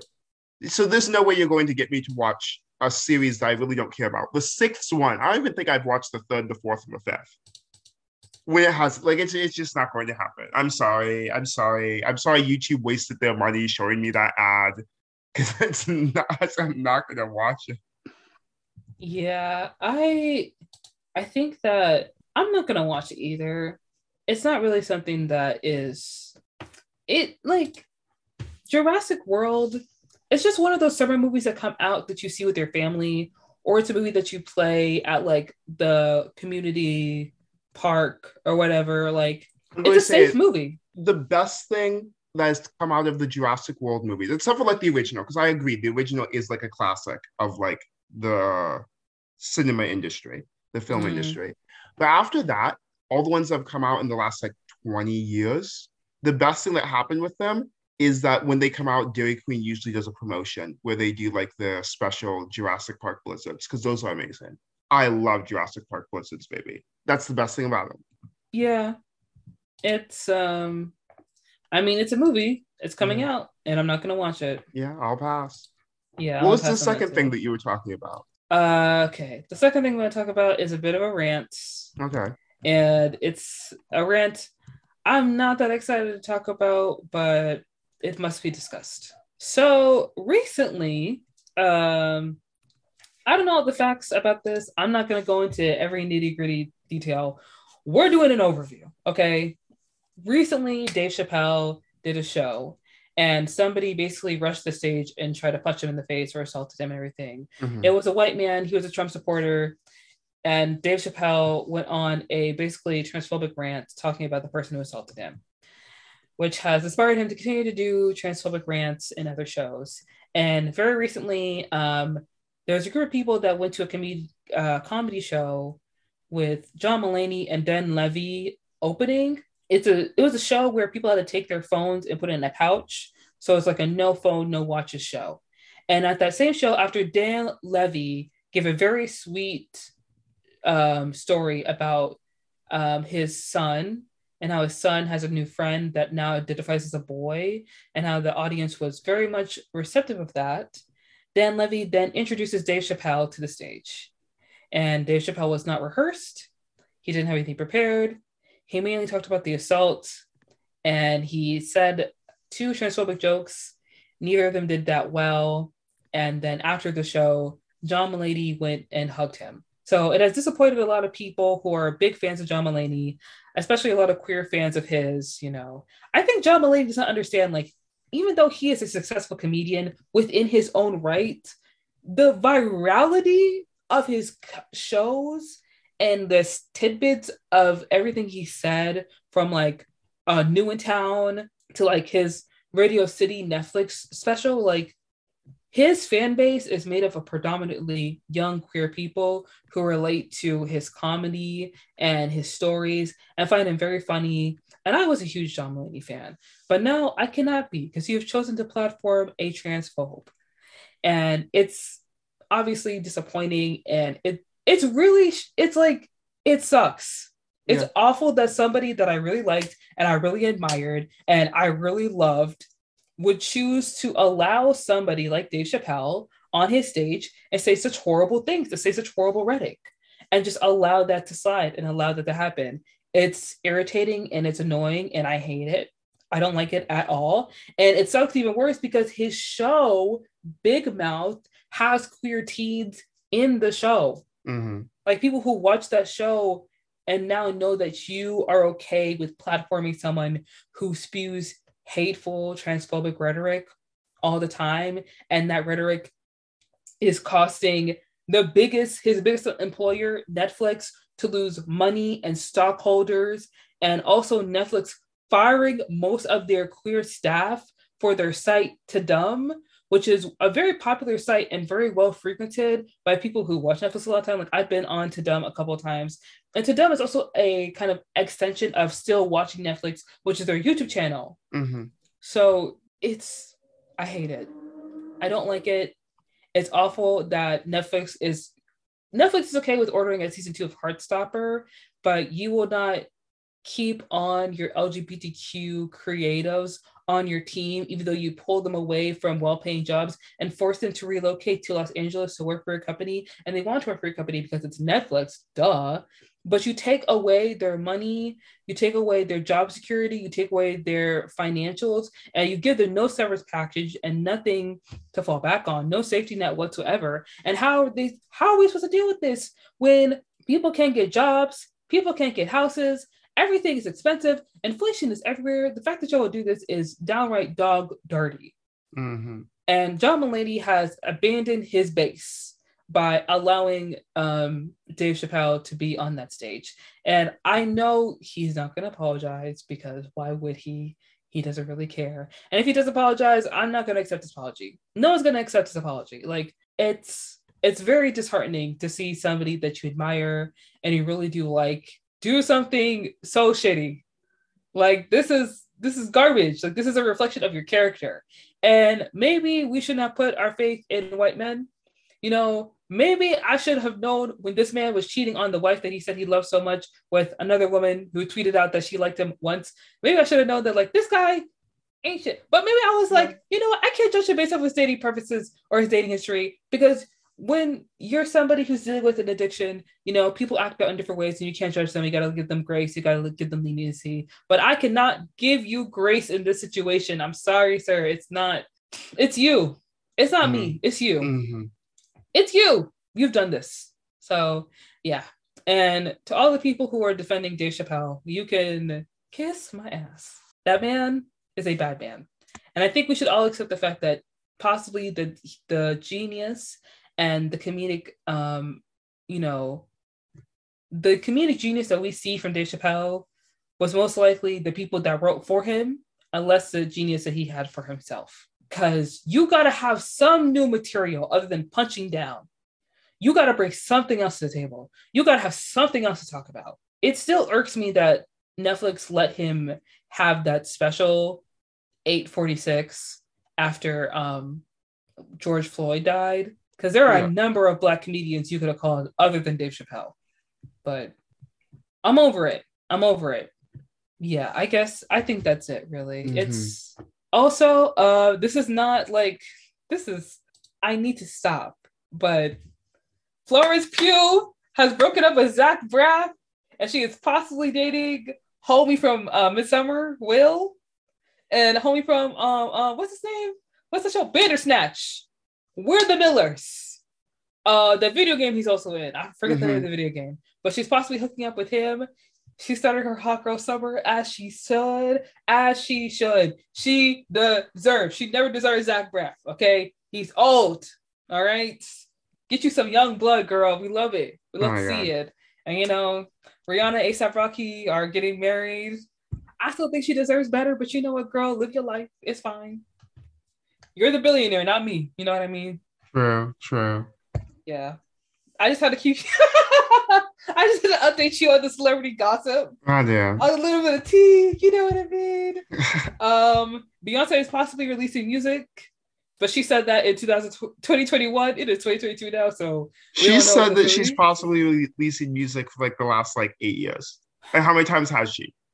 Twice. Beyonce's like, I'm releasing new music, drops one single, does one performance, disappears forever. Mm, I mean, that's all she needs to do. That's all she needs to do. Disappears with her. Sorry, children. did Savage remix Megan Thee Stallion Beyonce not win a Grammy? Oh wait, it did. Mm. Oh, it did. So that's all she needs to do. Mm, period. She said, "You're welcome."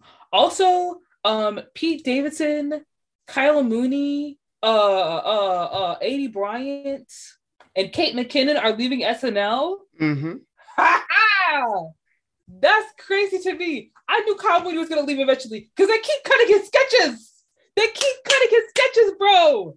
I would have been pissed too. Mm-hmm. I would have too. How you keep cutting my sketches? Like, do I not work here? Also, it makes sense that Pete Davidson's leaving SNL. Yeah. He's he's become bigger than SNL. Yeah. It's just he doesn't need them you know, anymore. He he doesn't, you know, and we're gonna miss his witty commentary. You know, him half delivering his lines pretending to pl- play an 18 year old when he is 32 years old. Aidy Bryant, she deserves because Shrill is such a good show. She is amazing. She is so funny. Kate McKinnon, the star, carried that show on her back with Leslie mm. Jones too. Kate McKinnon and Leslie Jones. When Leslie leaves the show, it's over. Mm. That's what you gotta call it a wrap. When yeah. Leslie leaves the show, Lorne Michaels needs to hang up the hat and say goodbye. That's when it. That's when it's done. Done. That's when it's done. Done. You know. But yeah, you know, Colin Jost and Michael gonna stay on that show till the wheel falls off. Yeah, I shout out to the new cast members too that are gonna come in because y'all got some big shoes to fill. I don't even watch SNL anymore. No. I don't even pay attention to that. I don't even watch SNL anymore. I don't even pretend to care about SNL anymore. But shout out to the new cast members. You know, SNL is an institution, and having that job in your resume is going to open up a lot of doors for you. Yeah. You know, so good luck. You know. Yeah. Um, I think that's it. You know, do I need a gossip corner? you might. You might. do you not like it when I talk about blood? I don't really like. I don't mind. It's just not something that I pay attention to. Like okay. I hear about it. Like I knew yeah. that. Um, I knew that the people leaving SNL. I know that ASAP, um, Rocky, and um, Rihanna getting married. Yeah. I didn't hear anything about Florence Pugh, but like I hear about it just because like I live in the world. Uh huh. but like Yeah. it's not something I like. I go out of my way to pay attention to. This stuff just hops up on my timeline, you know. hmm And also, I need to stop reading blind items at 2 a.m. You know what I, I was mean? about to say, yeah, Yeah. it doesn't just pop up on yeah, your timeline. you know, what? okay, okay, but yeah, um, I don't think there's anything else. No, Okay, don't I think we're all good. All right, you guys, thank you so much for watching this. Um, thanks for listening. We really appreciate it. Uh, don't forget to follow us on Twitter, on Instagram, subscribe on YouTube, uh, follow us on Apple Podcasts and Spotify. You know, follow me and Glenn on all of our socials. Don't forget to follow us on TikTok. We thank you so much for all your support and all the love. Uh, excuse me. Uh, shout out to all the people who followed us recently. Mhm. Shout out to the last reel that uh, Nee posted. Uh, was the one with Pete Davidson and Kim Kardashian from the Met Gala. Yeah, That has eleven thousand like p- views. but Eleven thousand views, a hundred likes. they love us. What can I say? They love you. They- Oh with you saying, you know, I would never say anything intentionally to tear women down, but I would never. I would never. that was perfect. All right, guys, we're gonna see you next week. Bye, guys.